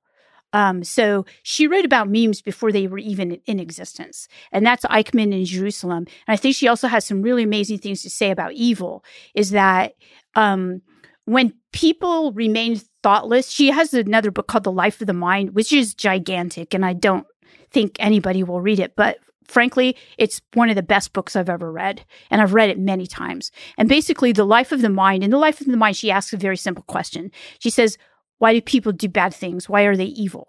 And what she says is she wonders if it's, she says that bad people sleep well at night, contrary to, you know, how the saying, how do you sleep at night? Well, that's only because you're a good person that you're asking that question, because you actually have a conscience. And mm-hmm. a conscience is this dual kind of, you fight with yourself about consequences of your actions. And she says, bad people don't seem to have a conscience. So they actually sleep well at night.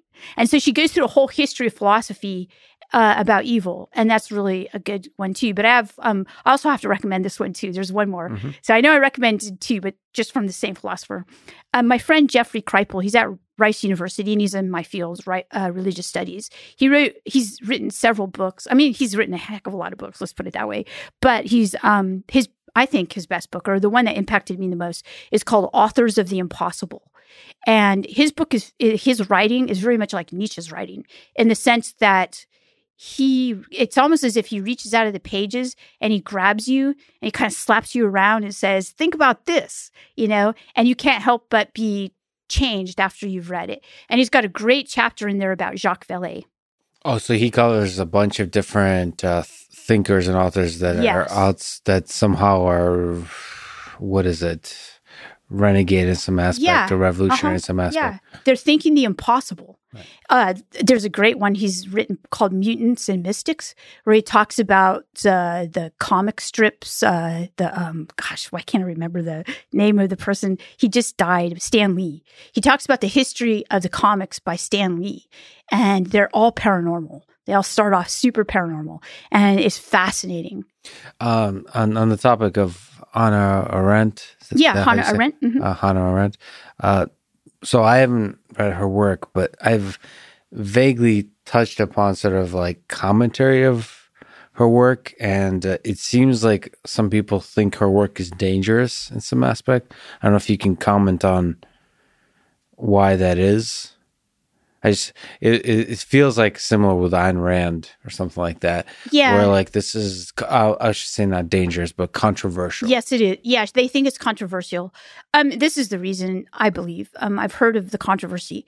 The controversy is that she didn't. I she first of all, um, she is Jewish and she did escape a concentration camp, and yet she's called.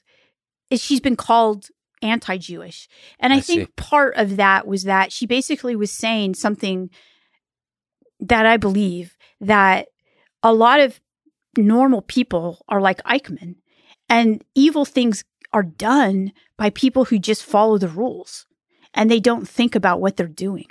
And that's one of the most pernicious forms of evil of our time.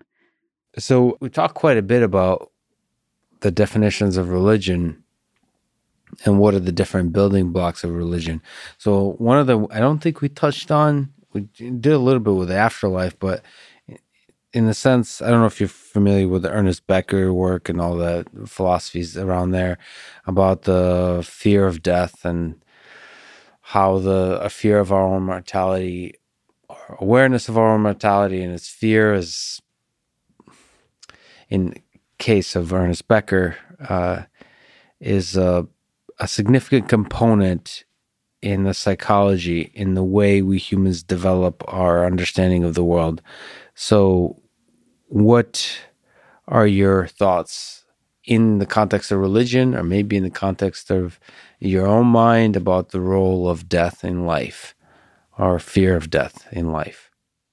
And are you afraid of death? Diana. We cover everything in this Every single topic is covered. wow. Okay. Um, I so happen to have benefited perhaps from living with an older brother who seemingly had no fear of death while growing up. And he did everything. Okay. So he was, he climbed mountains. He was a rock climber. He jumped out of airplanes. Of course, he had to be a Green Beret and go into the special forces where that type of thing is a, a requirement, right? And so because of that, I did a lot of things outside of my comfort zone and which probably I shouldn't have done. And hope, hope to goodness my kids don't do them. Yeah. Okay. okay. So do you, so I do, I fear death. Um, I think about death a lot, actually. Um, you may not know this about me, but in my field, I was the head, I was the co chair of the death panel. it's called the death panel. no, it's like, it's the uh, panel to think about death in religious studies. Um, and I was that for many years. So you've thought about it a bit. A bit.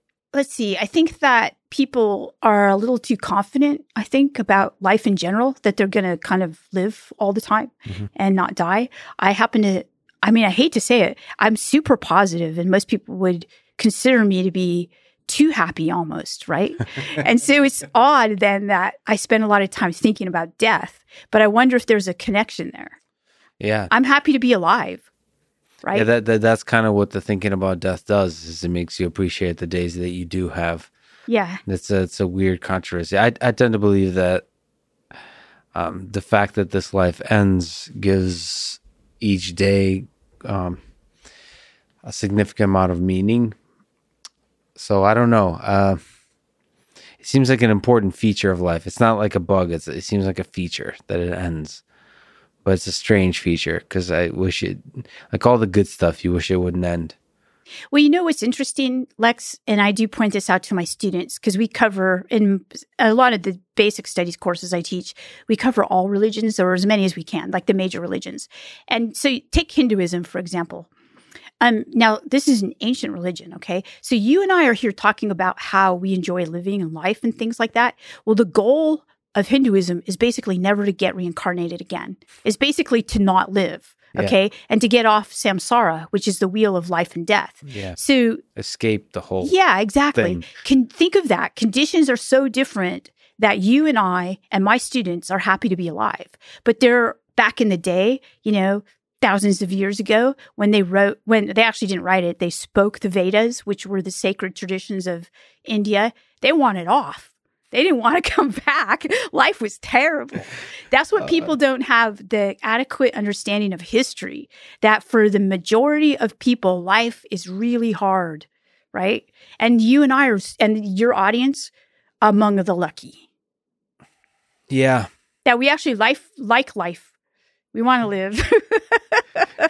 most of the time. yeah, most of the time. What What do you think? Uh, the biggest, since we're covering every single possible topic, let me ask the biggest one, the unanswerable one, from the perspective of alien intelligence, or from the perspective of religious studies, or from the perspective of just Diana. What do you think is the meaning of this existence, of uh, this life of ours?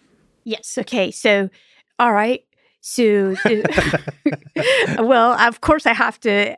My ph- philosophical training as uh, undergrad always makes me think about like what's the assumption in your your question. The que- there's an assumption there. It's like there is a meaning. Okay, that's the What do you mean assumption. by meaning? What do you mean by life? Yeah. You define the terms.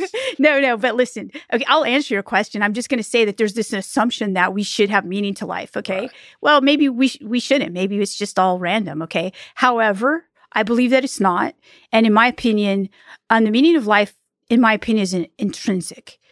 I enjoy living. I want to live. Sometimes I don't enjoy living. And when I don't enjoy living, I change my circumstances. So it's intrinsic. And I think that certain things are intrinsic and like love, love of your children is kind of um well it's actually physiological but it's also intrinsic it's beautiful you know there's something about it that that is intrinsically um desirable so th- I, I think the meaning of life is like that intrinsically desirable So it's so- something that just is is born inside you, based on um, what makes you feel good?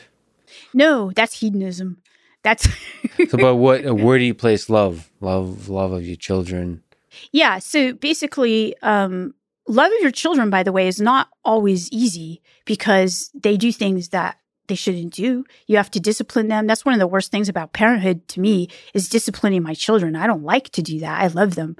Um, so a lot of things that I do that I feel are good are not easy. So there's an intrinsic sense that like, okay, let's take, um, animals. Okay. So we have dogs and cats. Okay. So you might not, but I do. I've, you know, I told you about them. Can, can you can you uh, share their names? if I share their names, I will share their names. Okay. So we have a cat and it has red fluffy hair. And so we called it Trump. Well, when we got our dog, we figured that it needed a companion. So we called it Putin. So we have Trump and Putin. This is the greatest pet names of all time. I'm sorry. This and uh, or m- maybe we'll be able to share a picture of your cat because this is awesome. It is The- really the- cute. Yeah. very photogenic. uh, I mean, is this something that's uh, whether lo- uh, wh- whether we're talking about love or the intrinsic meaning? Do you think that's something that's really special to humans, or if there is intelligent alien civilizations out there, do you think that's something that they possess as well? Um, maybe in different forms, like whatever this thing that meaning is, this intr- intrinsic drive that we have. Do you think that's just a property of life of some level of complexity? That we will see that everywhere in this universe? in my opinion, and this is just my opinion, um, I I do think that it is, but I also think that it can take different forms. So if there is like, uh, think of gravity, right? Gravity kind of like makes stuff stick to it, right? It, attracts stuff. Well, what does love do? That does that too, right? So people who are, we call them charismatic. Charism, it means love. Charism means light and love. So a charismatic person is a person who attracts people to them like the sun does, right? Like, you know, so, um, so I think that whatever this property is that's intrinsic is like gravity and most likely takes different forms in different types of life forms. Yeah, I can't wait until like uh Albert Einstein type of figure in the future will discover that love is in fact one of the fundamental forces of physics. That would be cool. Diana, this is one of the favorite conversations I've ever had. It's truly an honor to talk to you. And uh, thank you so much for spending all this time with me. Absolutely. It's been fun. Thank you. Thanks for listening to this conversation with Diana Walsh Pasulka. And thank you to our sponsors Element Electrolyte Drink, Grammarly Writing Plugin, Business Wars Podcast, and Cash App. So the choice is health, grammar, knowledge, or money. Choose wisely, my friends. And if you wish, click the sponsor links below to get a discount and to support this podcast. And now let me leave you with some words from Carl Sagan. Somewhere, something incredible is waiting to be known. Thank you for listening and hope to see you next time.